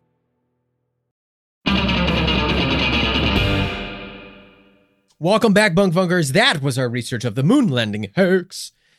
We did it. There it is. Cornerstone of it. There it is. Big old topic. Uh, classic Enchilada. conspiracies. Um, well, I got a lot of thoughts here. We have so many thoughts, Bunk Bunkers. I want to let your co-host Andy talk about his thoughts. He's pent up with rage. He is. Uh, he almost drowned this morning at the pool, the bunker pool, uh, thinking about his son Cashew. And wow, that kid is in jail for horse theft. Uh, so, uh, Andy, uh, your floor is yours. The- God, it surface- pisses me off so much. I mean, why does she have to keep messing with his cowlick? Stop You- fussing over You it. and Janet were not right for each other. we weren't, but God, she was so sexy. So, the moon hoax. the moon hoax. Um, I want to talk about one thing at the top here. Okay. Um, I want to talk about the this claim that I hear a lot that we no longer have the technical expertise Mhm. to go to the moon. Of course, you're referring to this is a classic Sibrel quote Bart Bart Sibrel says this that yeah. that uh, how could we have possibly gone back then with with something that was like one one thousandth the power, the computing power of of smartphones, Right. and that there's no way we can't replicate it even today. Yeah, people say this a lot uh, in I think in a lot of conspiracy theories Big time. where it's things like with the pyramids. Oh, we don't have the technical expertise to build a pyramid today. Right. We don't have the technical expertise to go to the moon today. And I think that a lot of people say these things because, well, nobody built, builds a pyramid. Well, nobody's building a pyramid. Nobody's going to the moon. And so, therefore, we don't have technology. It's like, well, no, we don't. Yeah. It's like, could we dr- drop everything today and just go to the moon? No. Like, no, NASA doesn't have a lunar landing craft. They don't have Right. spacecraft and landers and stuff that can take human beings to the surface of the moon. But it's like, why would they? Why would why do we need to go to the moon? First of all, they don't have like unlimited budget as much as some people like to make it out that like money doesn't mean anything. Yeah, that's why private companies have been doing all the moon yeah. shit. I mean, and another thing is like one thing I read recently, uh, totally unrelated to research for this episode, was that Playboy. yeah, NASA like will openly admit, yeah, we don't have the technology that got us to the moon anymore. Like we don't have, we can't just recreate the technology because it's way more complicated than just like, oh, we have pictures of it, we know how to build it. Like a lot of people worked on those lunar missions for a lot of time. Yeah, a long time. And you have to think of it in this way like does everything like work exactly the way a blueprint says it will? No, never. Sometimes you have to make adjustments on the fly. And they relied a lot on the skill of the workers that knew these things inside and out to make adjustments on the fly to make things work the way they intended to if it didn't actually function the way that it, they thought it would when they originally made the plans. Right. So there's a lot of like knowledge that no longer exists because those machines have been scrapped. Those people don't exist anymore. They died. Um, they don't have the memory of exactly everything that they did. They can't recreate it from from memory. There's there's so many like little pieces that go into it. The factories that used to make those components don't exist anymore or don't make those components or those components aren't what's preferred for space travel now. They would not redo the whole we wouldn't just put Apollo 11 together again Right. to go to the moon today. It wouldn't make sense to do that. It was so risky. They would they would do it in a safer way now, in a different way. That's now. my argument. We have fucking drones and robots that and satellites that can do this for us. We don't Yeah. need to send men to the moon. right. It's it's fucking dangerous as shit to go there. I mean, that's what like Apollo 13, right? That was the one that fucked Yeah. up with Tom Hanks was on board and he Right. brought it home. Yeah. Uh, that was the that was the the one where Tom Hanks was the astronaut. right. Tom Hanks was an astronaut. We all know this, and then became an actor. So it was a great documentary, and uh, and so it, it's fucking dangerous. It's insane. It takes how much time and money and effort goes into training these people. You got to find these fighter pilots who have like the rights, they- medically sound. They have to be fucking crazy enough to do this. And Yeah. train for hours, train hundreds of hours. constantly training, and then one little thing can go wrong, and, And they're just- yourself another challenger. Yeah. Or, you know, they're just floating into space forever and they'll never come back. Right. Uh, NASA has killed a lot of fucking people. Yeah. A lot of people have died. And And we should expect that. and we should. We shouldn't we shouldn't say like, oh, NASA has a perfect record. Yeah. We wouldn't expect that. Having a perfect They record, don't know what they're doing because this is literally the first Apollo 11 was the first time anybody did that. It's amazing that they didn't die. we should be amazed by that that they didn't die. They should have died. Yeah, it was probably really low success chance. All they can do is try to plan. They never did it before. Right. This has never been done before. Like there's no fucking blueprint. When we go to Mars, nobody's ever done it before. They don't know what to do. Yeah, it's really fucking dangerous. You got to weigh the benefits and the co- the the There's an argument there. There's cost benefit. What do we gain by going to the moon? What did we gain? What by going to the fuck moon? is on the moon? There's very little on the moon. There's nothing there. There's nothing there but rocks. They got a lot of rocks. And yeah, it's very interesting. They did it, but they did it so much. Eventually, they got to the point where they're like, we aren't learning anything more. Right. We've learned as much as we want to know. There's nothing. There's no more reason to put people's lives at risk Right. to do this. It's the the achievement was made. And yeah, it's great that we did it. right. We should have done it. I mean, showing my hand a little bit here, it's great that we did it. We should have done it. It was the right thing to do, but it doesn't mean that you have to just do it forever in perpetuity just because you can. Yeah. It's a waste of money. It is. There's no reason to go back. There's nothing up there. Yeah. Mars is much more of the the There's there's no atmosphere on the moon and there's never going to be. right. Like there you know, if we if we tried to habitate There's no the moon- nightlife. There's no atmosphere. There's no clubs. There's no theater scene. I don't there's no get it. live music Where scene. the No fuck is the lunar culture. yeah. There's no culture. I mean, uh, sure, I'm going to go there, but what? I have to come back to the Earth for groceries? Fuck this. I mean, it's just it's like The gonna be- moon will be a pit stop. the moon is the moon is going to be nothing more. That's than, all it will ever be. It's going to be Big Tro- Big Todd's lunar truck stop, and that's Big all it's ever going to lunar be. truck stop. That's just it. like Alternative Three, That's that right. will probably become reality eventually. Right. But you know, it's just going to be a waypoint, and they're already kind of discussing that in in in NASA as like returning missions to the moon, learning more about the moon again, like rekindling interest in the moon, just because it's going to be a place to stop, refuel. But like those those places that they build on the moon are probably going to be very sparse. Yeah. it's going to be very utilitarian. It's going to be like like a shitty airport, basically. Yeah, basically. Like you come, you refuel. It's going to be as little staff as they need to make things happen because that place is going to be like under probably constant bombardment by Right. things from outer space. There's nothing to stop it. Like, and It's even dangerous as fuck. and even that's years away. Right. I, I I also have a problem with the idea of like, well, how could they have done uh, the computing power? The computing power. It's like, motherfucker, we built an atomic bomb like a decade earlier. Yeah, they did a lot of stuff without They- computers. They did a lot. It was a feat of. Ever heard of this thing called engineering? It's the same fucking principles that apply today to computers. you know what I find? Just because you don't have fucking computing power, like, yeah, we have computing power now.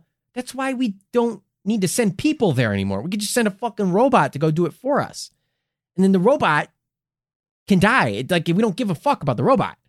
You know, they're the drone or whatever you want to call it, a satellite. It's a feat of engine. It's it's it's not like like it's mechanical engineering. It didn't need computing power. You don't need Mhm. computing power. yeah, Humanity did a lot of crazy, wacky shit for a long time without any computers. it's like, uh, hey, hey, non-eggheads. Yeah. There's this thing called fucking radio that you don't need a goddamn computer to operate. Uh, in case you haven't noticed, they've been broadcasting radio for a long fucking time before we went to the moon. Yeah. Uh, and that's what they used was fucking radio signals Right. Those will go into space. Yeah. There's nothing stopping a radio signal from going into space. No, it's you ding dongs, it's just it's so wake up! Hello, is anybody listening? Art Simbrel, what the fuck, dude? We got callers on the line. Radio. Oh my god, it's the film radio. Oh my god, it's Ed Harris. It's He's Ed. Harris. Coach Jones. I, I just yeah, I, I get frustrated with that argument as well. I, I have to say that there's there's basically I, I was actually shocked. There's almost there's no argument that gives me there's only one thing that gives I'll put it this way. There's one thing that gives me pause. One thing that gives me pause about this whole topic. Nothing about this topic. I don't want to get ahead of verdicts, but I am very unconvinced by everything on this topic. I think this topic is funny. It's a cornerstone. I don't I mean, I think there's wacky characters and grifters for sure involved in it, like mm-hmm. everything. But the only thing that gives me any pause is the missing data. I do not understand why they made that decision. I don't understand why the project managers made that decision. I don't know why you would ever delete these things. These are historic pieces. Now, I know that you have no sentiment, there's no sentiment with you. You fucking hate things. You think photographs are stupid. You fucking hate mementos. You don't like keychains. You don't like memories. You famously refuse to take photographs. You think photographs are going to steal your soul, but I argue you don't even have a soul. I know this for a fact because I've known you for such a long time. I know there's nothing inside of there. You're a husk of a man. Literally, they ought to call you Corn Man because you're just a husk. And inside, those kernels are dead. They ain't making any popcorn, let me tell you. There's nothing. There's dead, you have dead, dead shark eyes. Your eyes are as black and as empty as the fucking vast void of space in those moon landing photos. But the only thing that gives me any pause is the deletion of the data. I don't understand why they made that call. Why would you delete that stuff? I understand that there's no use for it, but like, you just don't delete things. Like, I, I get that things were different maybe back then, you know, but that's just me. I would never have ever made that call. I would have said, no, you're not going to fucking delete those tapes. What are you talking about? There's a, there's a piece of history. That's the first signal that came from the moon, and we recorded it here. Like it's data that traveled from the moon, and then it came here, and you put it on a physical thing, and then you're just gonna race over it for what? Some fucking satellite? Come on! I I'm actually going to agree with you on this. Point. Wow! You agreed with me, Andy. You're so full of life. Look at your rosy cheeks, blood. You're a human. You have life. You have love. There's passion within you. I You have you care. I You're just a caring man. it's a like loving man. I- mean, if that was the excuse, it's kind of like eh. I fucking Like, hate that what excuse. It's what so was that data that was coming from these satellites that was so important? Right. Now, and I get it. Like, okay, you know, the the feed that came back, the original telemetry, it's like, oh, okay, it's not, it's not like broadcast ready, but it's still like, I don't know.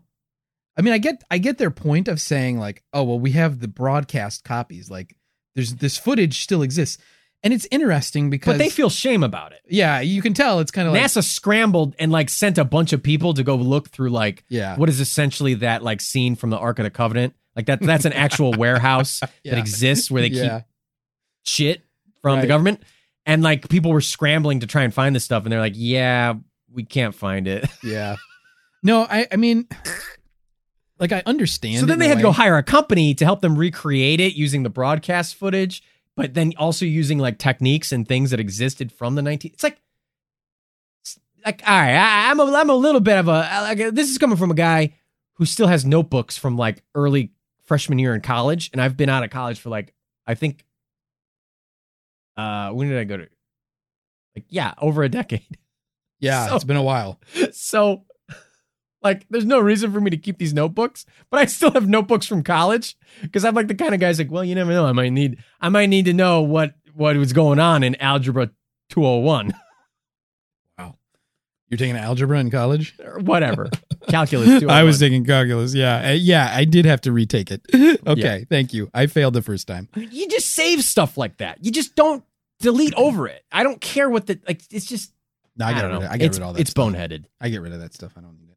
Yeah, I, But- I understand that, but this is the fucking Yeah. first thing that ever came from. I mean, let's face it, your notebooks are no moon No. landing footage. No, Um, yeah, no, I agree with you on this. I think it's kind of kind of silly a little bit that they did this, but it's like I guess I kind of get it. And you know, the fact of the matter remains, like, yeah, the I mean, I, it just it it throws enough fuel on the fire where people could be like, yeah, well, maybe they did fake it. Like, how do we know that this broadcast, you know, they were filming a monitor, like that they that's what they say they were doing is filming a monitor. Like, well, then Right. that calls into question like the veracity of that because you can't actually look at at the original.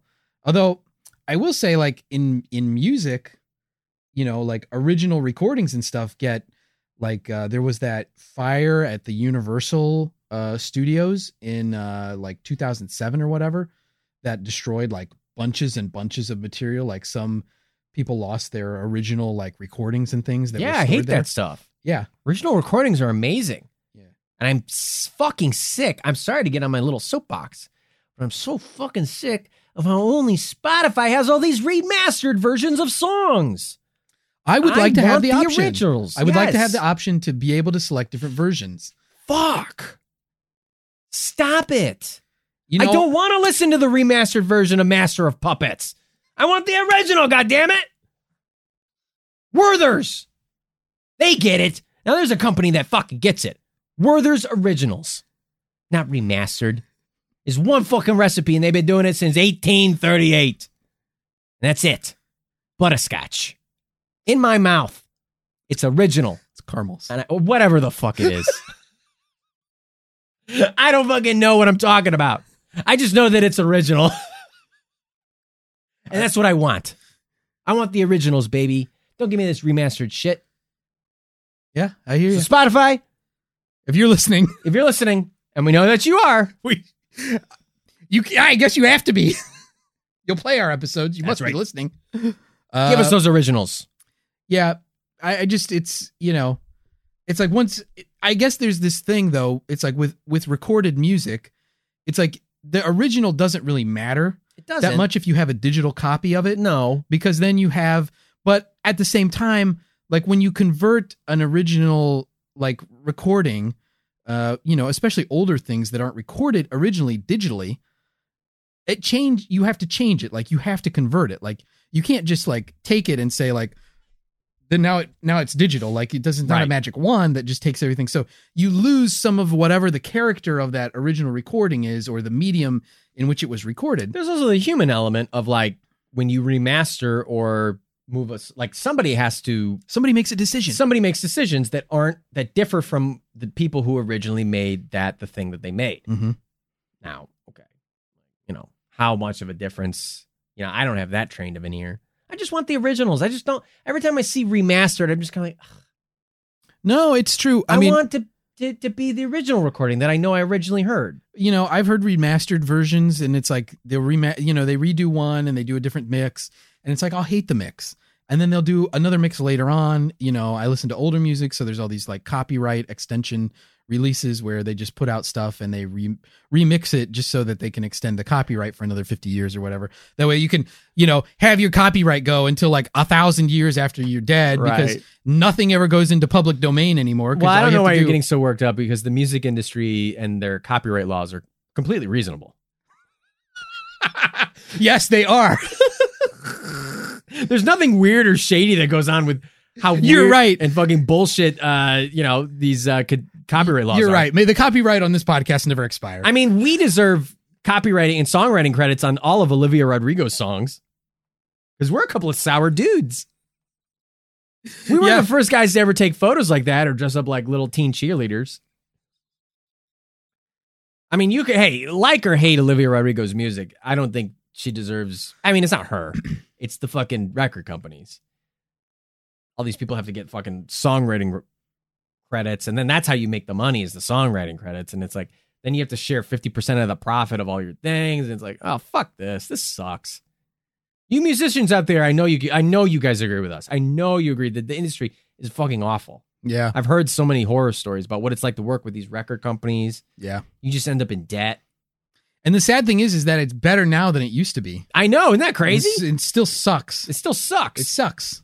it's easier now to get discovered, but then also there's so much more competition. I mean, what what art form is there where you can create something and it actually doesn't suck to turn it into a business. I don't think that there is one that exists. Maybe not. I don't know. I mean, you think about like people who do like like painting, artwork. yeah. That industry is like that sucks. Yeah.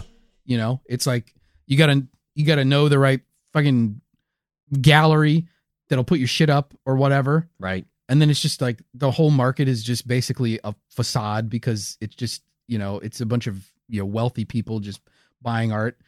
You know, it's like working in TV. It's the same thing as record companies.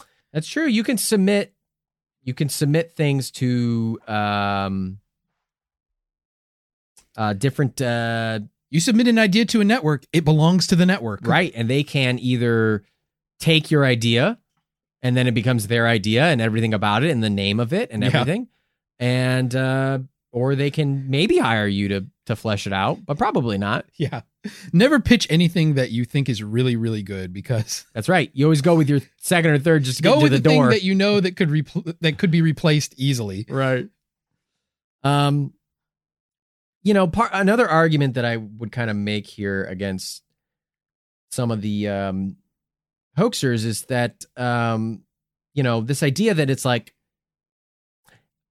so it's like okay what's what's the purpose of going to the moon it's kind of baller right it's I mean, yeah, this was like baller I mean, this was like, nationally we're just trying to beat the this was soviet just union a, just a big pissing contest. It's a pissing between the contest. Soviet Union is the reason we went there originally. So my argument is, so you think the U.S. government wouldn't do everything in its power, lie, cheat, steal, fucking put people's lives at risk to win a competition? You think that they wouldn't? Like that's that's the weird part of that argument is like, oh, they couldn't fail. They had to do it within the decade. So they faked it because they couldn't do it. It's like, no, I'm pretty sure that they would have rather had like three skeletons show up on the moon than they would have like just been like not do it at all. You know what I mean? Like they and and like you said, do everything in their power to make sure that that mission goes as successful as could be hoped for. Yeah, like like do we? It's like okay, so I guess there's there's a little bit of an argument to be made because you could say like, well, yeah, that's why they cheated and filmed it. And I and I almost am positive that on our Stanley Kubrick episode we said, yeah, they probably did have a film backup. I wouldn't I wouldn't doubt that. Yeah. I wouldn't doubt that they were going to be successful no matter what. Yeah. That wouldn't But at the same time, it's like I also can see them being like, yeah, we're going to pour billions of dollars into this and you're going to get to the fucking moon. right. I don't care how many fucking people have to blow up in a goddamn rocket or how many people are starving and homeless and gasoline prices are skyrocketing and there's all these fucking issues. We're not going to spend any money on that. Yeah. We're going to win this competition. Social unrest can wait. Let's go to the moon. yeah. And yeah, I mean, The Vietnam War. No, we're going to keep that going, but then you guys are also going to go to the moon. yeah, I do, I do think like getting to the moon is a big achievement. It's a huge achievement. Uh, it was I'm not ve- downplaying it. scientifically important thing to do. I think in terms of Sure. space travel, and you know, it just if anything, it it kind of helped our understanding of what the moon is and and things about. It It's not made of cheese as Yeah. much as I wanted it to be. Yeah. Wish they could have brought back some of that cheese. Oh my god, that cheese is probably so ah, fucking tangy. Moon cheese. Oh. Oh, oh, moon cheese is so good. You remember when Radiohead released that old album about cheese? Yeah, I do. I thought it was Gouda. Um, okay, compote. compote a cheese? I think it's Comte Comft. French. Close enough. Um, Tried to get the bit in there. yeah, the uh, The moon. the moon. Oh yeah, the moon. Uh, I forgot about the moon. Um, Spending billions of dollars to get there, I don't know. I believe it. I, I, I just, I see us pouring money into that thing. There's so much. There was so much. Again, okay, and this is your argument. I'm stealing it out of your mouth. I'm opening up your mouth. I'm like a dentist. I'm on your knees, standing on your knees, hovering over your mouth, extracting these words right out like your little tonsils. What happens at your dentist office that your dentist climbs on your body and stands on your knees? What do you mean? That's that's a cleanup. How else are they gonna floss my molars? you don't get fully nude at the dentist office? What are you talking about? They're gonna put that lead vest over your penis. What? What are you talking about? They gotta take those photos. Why would it be a vest over your penis? Wouldn't it be a loincloth? A lead loincloth? No, no, no, dummy. They make you go into that room, strip nude. that's that's a fun, stupid bit of like a guy. They're like, okay, we're gonna take some X-rays. He's like, all right, and he's just start getting undressed, He's like in his underwear. And they're like, uh, We can see through your clothes. anyway. Um, you love this argument is that the the amount of people you use this on 9-11 the amount of people that nasa would have to keep quiet is just it's just impossible This is always the thing that comes up with these space missions, right? Right. Is that there's documented like tens of thousands of people that were involved in this. Right. And so they, they so they relayed fake data they had to then they so you have hundreds of people at houston command center you know the, the, the little dudes with the skinny ties and the glasses and the poindextery pocket protectors they're analyzing real data in real time that's coming back from the fucking craft right. lots of data, lots of communications data. So then you have a separate team whose job it is to send fake data that looks mathematically accurate, I guess. So they have to somehow now they have to be like, okay, now we have to develop fake data that no one's ever seen before from the moon. That's also accurate and mathematically correct that will fool some of the smartest people in the country. And then we also have to all keep quiet about it. Like you see how this starts spinning? Well, yeah, it's like It's either not just and then there's the astronauts too, right? All the astronauts have to keep quiet for the rest of their lives. and and why would NASA keep doing moon missions? They could have just done one and then not done it again. And this Why would only they keep- costed 30 billion? Like, why would they keep doing it and then have to have more and more people that they have to keep quiet? Right. Like, like I mean, Bart Sibrel has a whole list. Like, it's like what twelve astronauts that he talks to, nine astronauts or something Right. in Astronauts Gone Wild, and it's like they could don't see any of their tits. They could, I want to see Neil Armstrong's tits. they could have stopped with three astronauts. Three people are the only ones who had to lie, and NASA could have said it's not scientifically important for us to continue going to the moon, right. and then shifted gears and done whatever else the hell they wanted. And probably nobody would have been like, "Well, we got to go back to the moon. There's more stuff to do." They could have just easily argued it You give me away. It's too dangerous. Sorry, can't go back. They barely survived. We don't have to do it. And then there's only three people that you have to pay off. And yet they kept doing it. There's more and more people they have to pay off. Why would they do that? That's so stupid. And each time they got to make fake data. fake data. They got to fake the whole thing, fake images, fake artifacts.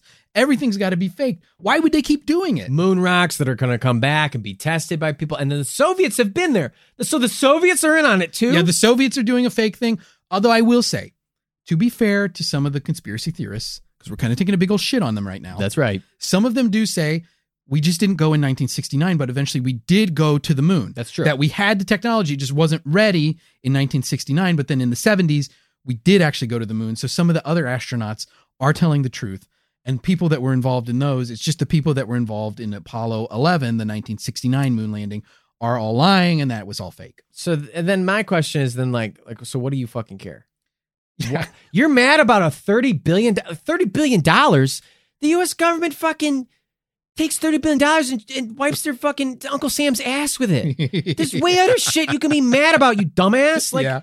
you mad about 30 billion dollars? Like and and and yet even though in that scenario with the theorists who think it did actually go then it obviously contributed to research and development to further refine the technology that allowed us to go to the moon so why is it a big deal so it's really only like maybe less than 30 billion. It's Right. Maybe 15 or 10. right a paltry sum in the you know god awful waste of the US government over the years Right. i mean how much money did they spend on Vietnam Right. it was probably i don't i don't know how what many the number is. how many lives of innocent men these aren't even fucking fighter pilot chads who Yeah. are like hell yeah i want to get strapped to a rocket and go to the fucking moon Yeah, we're talking like NASA's probably responsible for like what, 50 deaths at Yeah. most? yeah That's like that was like a day in Vietnam. you could be spending all this effort you spend to grift about the moon landing you could spend it i don't know fucking helping a charity or some shit. Or like, you know, I, you could say that you could kind of cop out and say that argument on anything. But these are the people who are like, you know, very eh, like you're you're at this point in life, you're going up to people, lying, and I then mean, we're picking specifically on Bart Sibrel. Here, we right? are, and, and look, I, I think bunk funkers. I don't know how you feel, but we're gonna go on the record here and say that Bart Sibrel fucking sucks, and we both hate him and find him annoying, Yeah. and his tactics are stupid, Right. and he acts like an idiot, and this is what he gets. Like, He- don't act like an idiot, and you won't get criticized. his films make all the astronauts look like very professional, like and he looks like a loudmouth jerk, right, acc- accosting people, right. eh, just coming up to them and being like, "Why are you such a fucking liar? And Why this do you lie from the time?" us. Yeah, yeah, obnoxious fucking jerks. At Right. least we're not going out to astronauts and being this way. We're just doing it to you, where you have the option to shut this off at any moment. Yeah, that's true. Meanwhile, Going into their homes, yeah, lying. Obviously, you have to get some kind of credentials to get into these guys' homes, and then they realize who he is. They all talk. They all know who he is. yeah, You could see some of them, like uh, what's his name, John Young. Whoever I forget his first name, Young. He's like he sees him and he immediately starts like running away, and he like, finds him at a convention. and He like speed walks away. it's just it's it's gotcha this weird gotcha journalism that he's kind of doing it's not even journalism Yeah. it's uh it's it's just it's it's clickbait garbage. it's very clickbaity It's just it's just designed to get like reacts. Yeah. And uh, i mean it's i don't know there's there's And he comes with like no evidence to present to them. It's not like a well reasoned. yeah he It's usually just- tries to show this like footage that he says he's got secret from nasa where it's them on the shuttle and they're like putting a filter over the window to make it look like they're going to the moon and you can like clearly see the boom arm something like that and it's it's just very I, i'm just a lot of the evidence really just does not stack up at all um and you know and to be frank i just like it's like we went to the moon i don't really give a fuck and we're going to it now we can send ro- drones and robots and shit Yeah. i mean william shatner just got back from orgasming on the moon or orgasming in space Yeah. like we're there dude Yeah, he dropped his Van Allen belt and pulled out his wiener on that space shuttle. Started jerking it, looking out the windows. oh yeah he pulled out his uh he set his fucking phasers to come. Space, space triple X. wow. Oh wow. Amazing. amazing. Wow. Oh wow. Look at oh ooh. I love the thing I loved most about that video is everybody else yeah. in the video being like, "Hey, look at this! Whoa, this is so this is so crazy!" And he's just dude i'm floating! "Wow!" Constantly, "Wow! Oh wow! Oh my goodness! Wow! Oh my gosh!" Bunk we are of course talking about the recent uh things posted on uh social media and Reddit where uh this was this film footage of of William Shatner going to space on Mhm. Jeff Bezos blue blue what is it? Blue Origins Blue- rocket? Yeah, Rocket? Yeah. Uh the blue pill rocket and um and um he was in space. I mean, freaking out, having a mind-blowing experience looking just literally looking out the window, right? yeah. And I, I don't know who the other people were on the other fucking millionaire billionaires or whatever. I don't know who they fucking were. But they were all like having a good time. And you know what was interesting is a lot of the comments were kind of split. Where some people like were like, "Wow, William Shatner is just blown away at this opportunity," and all these other people are just goofing off and having like a blah blah blah time, and he's just trying to take it all in this majestic experience and blah blah blah. And Jeff Bezos totally cuts him off. And then other people are kind of like making fun of it, where they're like, "Yeah, everyone else is just having a great time, and William Shatner is kind of like tripping, dude." Like, Yeah, yeah. like William Shatner is not really like in the moment enjoying this. He's like the dude who took mushrooms and like is having He's having an existential like Yes. moment right there, right, and everyone else is like enjoying the trip, yeah. and he is like, He's having a different trip. right. I mean, I feel for the guy. I, you know, I don't think he'll get another chance to go to space. And what he, being such a prolific, you know, he, Star Trek, this whole show that made his career was about space. So I'm sure that was like, just, I don't know. You can't put words to it for him. Um, Do you think uh, Jeff? Do you think Jeff Bezos will, uh, you know, give him the Spock treatment? Take his body into space and launch it out into the. I've seen no Star Trek, so Oh. I know nothing about Star Trek. That's lost on me, my friend.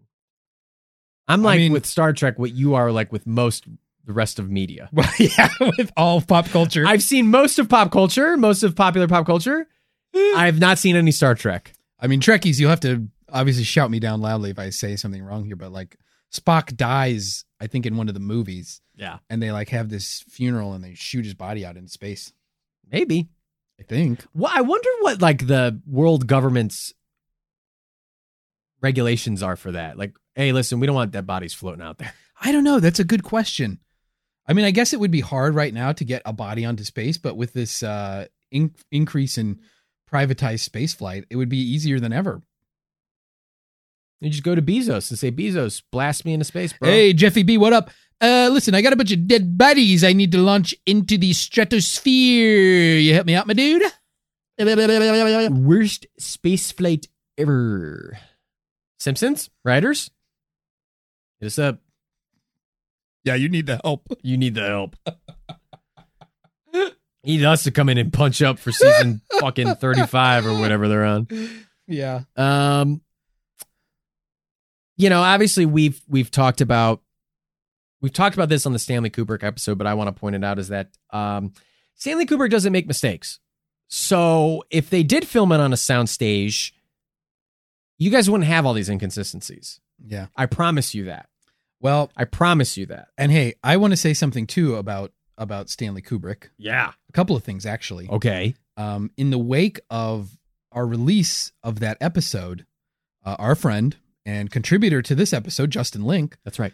sent us both a video, a YouTube link um, of people who work in, I guess, videography or filmmaking, kind of like dissecting the moon footage uh, and saying, you know, really looking into this argument that Kubrick faked the moon landing footage.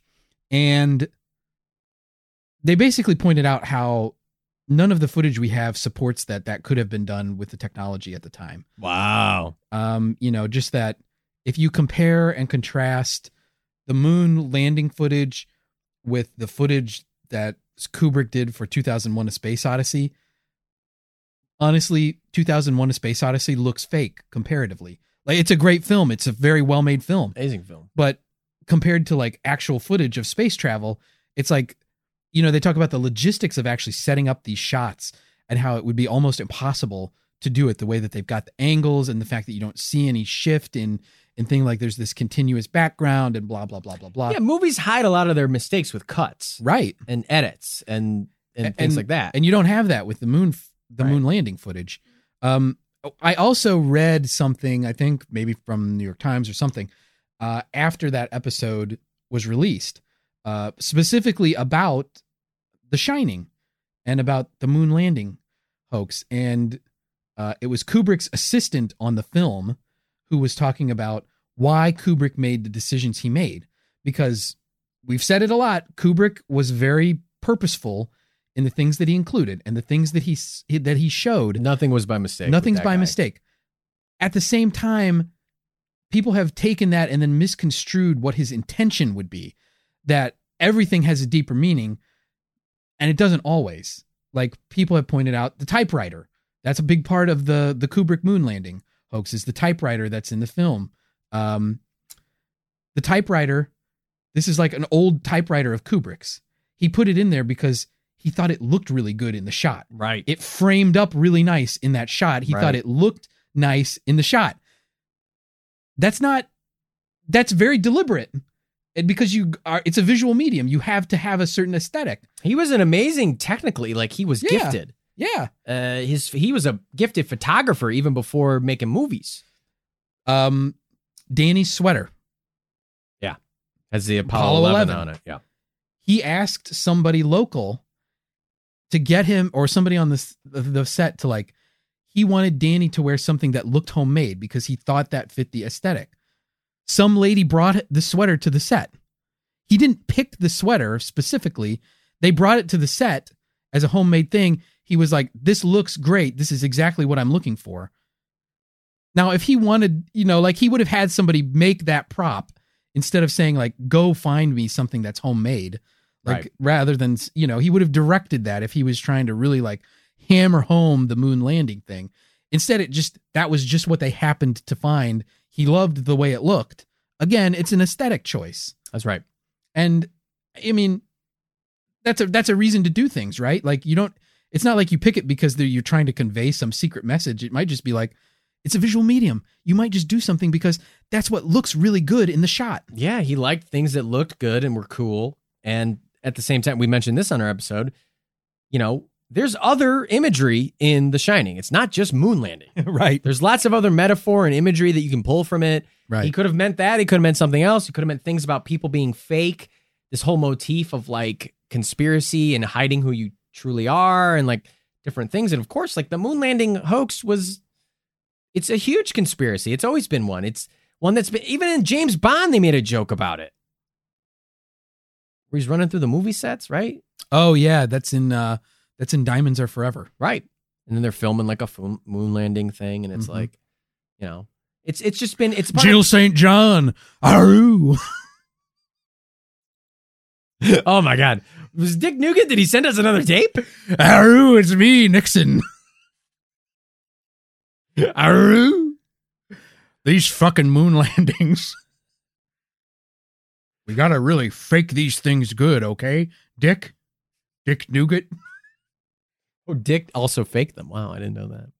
Aroo. Um Yeah, Andy, I don't know. That's I think that's it for me. I, I that's all the stuff I kind of wanted to bring up about the moon landing. I mean, obviously I think we can uh I want to talk about why the m- rocks from the moon are older than rocks from Earth. Um, Okay. You know, folks, one thing you got to keep in mind about um, the Earth is that the Earth is a living planet. Um, so the Earth is constantly creating new rocks through volcanic processes. Um, tectonic plates are shifting across each other. That's helping to, you know, recreate new rocks. So the Earth's surface is relatively young compared to some of the things that are beneath the surface. And when you go to some place like the moon, where there's not active volcanic um, uh, things happening in the, in the moon, uh, the rocks on the surface can be quite old uh, because they've been unchanged for so long. That's the reason that those moon rocks are so, so much the older. earth is barely legal and the moon is MILF. Moon I'd like to fuck. Yeah, bingo. Um, Cool. I also want to talk about one thing with the photographs, real quick. Oh yeah, I had something else I wanted to bring up too. You go first. The light thing. Mm. They're always talking about the light and how, like, it totally makes sense that you can't see the stars. Like, you have to consider, like, the stars are like pinpricks of light. Mhm. You're not that much closer to them on the moon than you are on Earth. Like, it's not like we're that close to anything. The sun is still so much brighter than anything else in the sky. And yes, the moon is really bright in the Earth's sky, and that's just reflected light. Like, you think about what that must be like up close, it's got to be pretty bright. And the sun is like super fucking bright on the moon because you don't have even like as much atmosphere to shield as we have Right. on Earth. Um, Get a bit of sunburn on the moon. yeah, exactly. And uh like think about it. We can see in the sky on Earth with our naked eyes things like Jupiter and Saturn. I would like to remind everybody those things don't generate light. Planets don't generate light. The only reason we can see them is because it's the sun's reflected light. Jupiter and Saturn are so much further away from our eyes Unbelievable. than the moon is. yeah. Yet you can see it clearly in the sky Right. why would we not think that there would be like illumination from the sun like enough to like light up parts in the shadow You can see with your naked eye like uh, craters and detail on the moon. like we're not giving the sun a lot of credit here for We're how fucking the sun a bright lot it of credit. let's give it some fucking credit okay theorists Yeah. the sun is goddamn bright Let's praise the fucking sun. praise the sun hail soul oh, you're 100% right, Andy. I mean, it's like that old song goes, you know, if we say that airplanes in the night sky are like shooting stars, I could really use a wish right now. um, it's exactly like that. Yeah, so, it is. um, you're right. that's what i had in mind Um, now you were going to say something about the photographs yeah. Um, what would you do if like Neil Armstrong just like took a big old dookie on the moon's surface? Wait, if you went to the moon, would you be tempted to do that and then be known as like the first guy who's like, yeah, I took a shit on the moon? no i would be scared to be honest to pull my bare ass out on the moon Or what if you like, you know, just started humping the moon or like did some what if Armstrong like I was thinking like what if he just started doing some we- really weird shit just because. and then they're like, "What the fuck are you like no one could stop him. Nobody could stop him." It's just they'd be like, "Neil, stop." And he'd be like, "I don't want to. You can't do anything to me. I'm on the moon." It's a real credit to Neil Armstrong and Buzz Aldrin that they were such gentlemen that they didn't like pantomime masturbating Yeah. or like fucking each other in the ass Yeah. or sucking each other's dicks Yeah. on the moon or you know Or like I don't know, even like playing with the moon stand, like throwing it at each other and like just doing weird shit. or they man. didn't say a bunch of weird shit on the comms coming Yeah. back and there's like beaming live to everybody. Oh my god, they could have never sent us. You know what's interesting though? So at the time of this recording, there was a recent Mars rover landing. Yeah. Um, you know, we talked about in the the research about how they were beaming back signals from the moon to like two stations in Australia and one in the US, and then everything's getting uploaded to Houston uh, at at the mission control. They did basically the same thing with the the Mars rover. Like there were stations all across the Earth, so that the the Mars rover has to send its signal the least amount of distance. Right. So as the Earth is rotating, like they've planned this out so that they have like receiving stations for the data all across the globe, and then they just send it back to the main mission control facility. Math is very important. I mean, these eggheads think of some pretty smart things. They do. I mean, we take a dump on eggheads, and rightfully so. And rightfully so. rightfully so. Because we're Eggheads, hogged out chads who are cool. eggheads deserve our scorn. That's but right. sometimes they come up with some good stuff. They deserve our scorn, but occasionally they deserve an acorn. Yeah. An acorn of These fucking pigs. these, these, these fucking Spanish hogs. these fucking these fucking chestnuts. We had to take the loins out of your neck and make gabagoo out of you. Yum, yum, yum, yum. It's true. Famous uh, capricolo, like a real deal capricolo. Those pigs can only eat a very certain acorn Yeah. that grows in Italy. Yeah. And and uh Spanish the trees. Spanish Spanish pigs, the Iberico, That's right. it's like chestnuts. They eat like chestnuts or whatever. Oh Pork products. Pork Oh, we gotta get out here and get some pork. I I gotta go have some ham. I don't know. I just think it would be funny if, if they just started doing some obnoxious shit on the moon. Like it's like to not only be the first guy on the moon, but also be the first guy to like, I don't know, take a dump on the moon. Like I've done both. Kind of sucks though to be the dude who doesn't get to go. Can you imagine that? Like that takes a lot of like mental fortitude, I think. I think we got to also give an acorn. We're giving an acorn to the sun. We're giving an acorn to some eggheads, and we're going to give an acorn, I think, to Michael Collins Michael Collins and all the other astronauts that stayed and in all the, the other guys whose names we don't feel like looking up. Yeah. But like, imagine that you have to go through all the training, but you don't get to go to the moon. You Yeah. get to go to space, but you have to stay in orbit. Although you do have to say, like, first of all, if I'm Michael Collins, being in orbit is okay. Like, you kind of you are kind of on autopilot at that I gotta point. disagree with you. But if you're Neil Armstrong, I mean, it's kind of scary. I would be kind of scared to walk out of that that, lander to land on the surface because honestly, you don't know what you're going to find. Feels like waiting in line and never getting to go on the roller coaster. Mm, I hear you though. That's fair. You get to watch your two friends go on the roller coaster, and then you have to sit back and operate the crank, and then wait for them to get off. Well, have we ever considered that Michael Collins is a cuck, and he actually like really enjoyed that? That he got to watch his friends Get off. get off on the moon, Yeah. and he just had to sit back there I and guess it like- would make him more of a voyeur. yeah. But uh, you're right. No, I don't know. I'm gonna hand him an acorn. No, no, though. Michael Collins was in a romantic relationship Oh, with the moon, so he watched his two friends violate the moon while he stayed in orbit, and they sent back some hot video. That's what we want to do. We want to go up to all these guys and have them swear on the fucking Bible. Raise your right hand under eternal damnation, penalty of perjury and treason that you liked watching the your two friends fuck the moon. Sick fuck. all right, Andy. I think we got to get to our verdicts here. What do you say? I think I, I think the bunkfuckers know what we're gonna say. Yeah, we've been we've been shitting pretty heavily on the theories here. So I don't remember what my verdict was from. Did Kubrick fake the moon landing? I don't pro- remember either. I'm guessing I probably gave it a shred of plausibility just Yeah. because I said like Kubrick might have done some footage right. um, that that was used as a backup. Um, but I'm pretty sure And I don't, you know what? Fuck you. I don't owe you consistency across every episode. I'm a human Yeah. being. I learn things, I grow, I develop, Right. I react to things in the moment. Um, And we don't like listening to ourselves because we sound awful. I'm not going to go back and re-listen it because I don't care. Yeah. I said stupid shit then. I'm going to say stupid shit now. It's all the same dumb shit that comes out of my fucking ugly mouth. I'm going case closed. I think I want to go on the record officially and say I think we went to the moon. Yeah. I just don't feel like any of these like arguments against it are really all that compelling. They it's, really are. it's nitpicky bullshit that skeptics have, frankly, in my opinion, good rebuttals for. They have debunked it time and time again. Now, we have called out skeptics when we feel like they don't do a good job Mhm. debunking it. This is one where I think they've done a very good job. This is this has been done. Uh, there's it's airtight.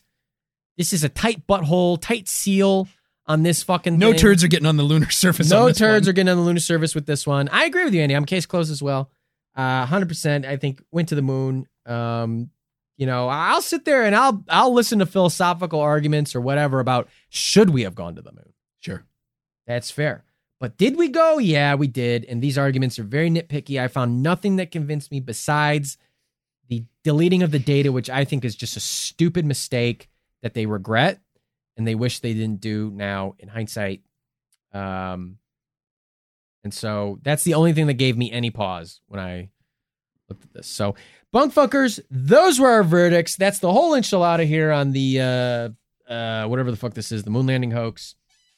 Let us know what you think. Use the hashtag. Uh, I'm going to say hashtag mooncuck.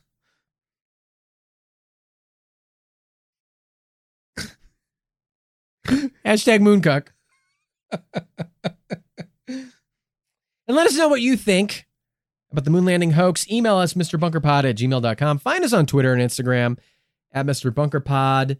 Uh, find us on YouTube, Mr. Bunker Pod. And if you feel so inclined, you have the means to do so, you want to support the show, find us on Patreon, patreon.com forward slash Mr. Bunker Pod.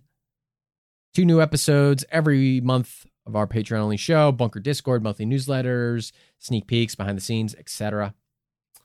Um, Andy, that's it. That's the moon. That's the moon, baby. Hey, The moon hits your eye. You know, if you think that we fucked up and we totally missed it on this one, let us know. We'd love to hear from you. That's right. And if you think we're right, especially let us know because we need our egos stroked. Oh, we love it. We love it. Let us know what you think, Bunk Funkers. And uh, yeah, for not the titular Mr. Bunker, but for my quick hatch co host Andy Hart, I'm Art Stone saying that was the whole enchilada. Oh, look, Art, my penis. It grew wings. It's out of its cocoon. It's so beautiful.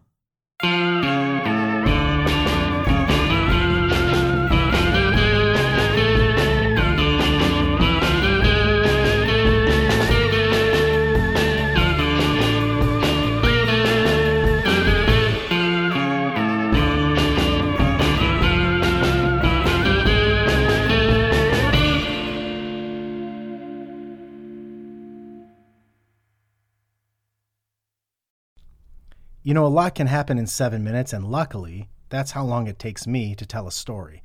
My name is Aaron Califato, and I'm the creator of Seven Minute Stories. I'm proud to partner with Evergreen Podcasts, and I'd like to invite you to join me on this journey. I'm going to take you on some crazy roller coaster rides using my unique extemporaneous storytelling style, and together, we're going to try to make sense of the world, all through the art of storytelling, and all in approximately seven minutes.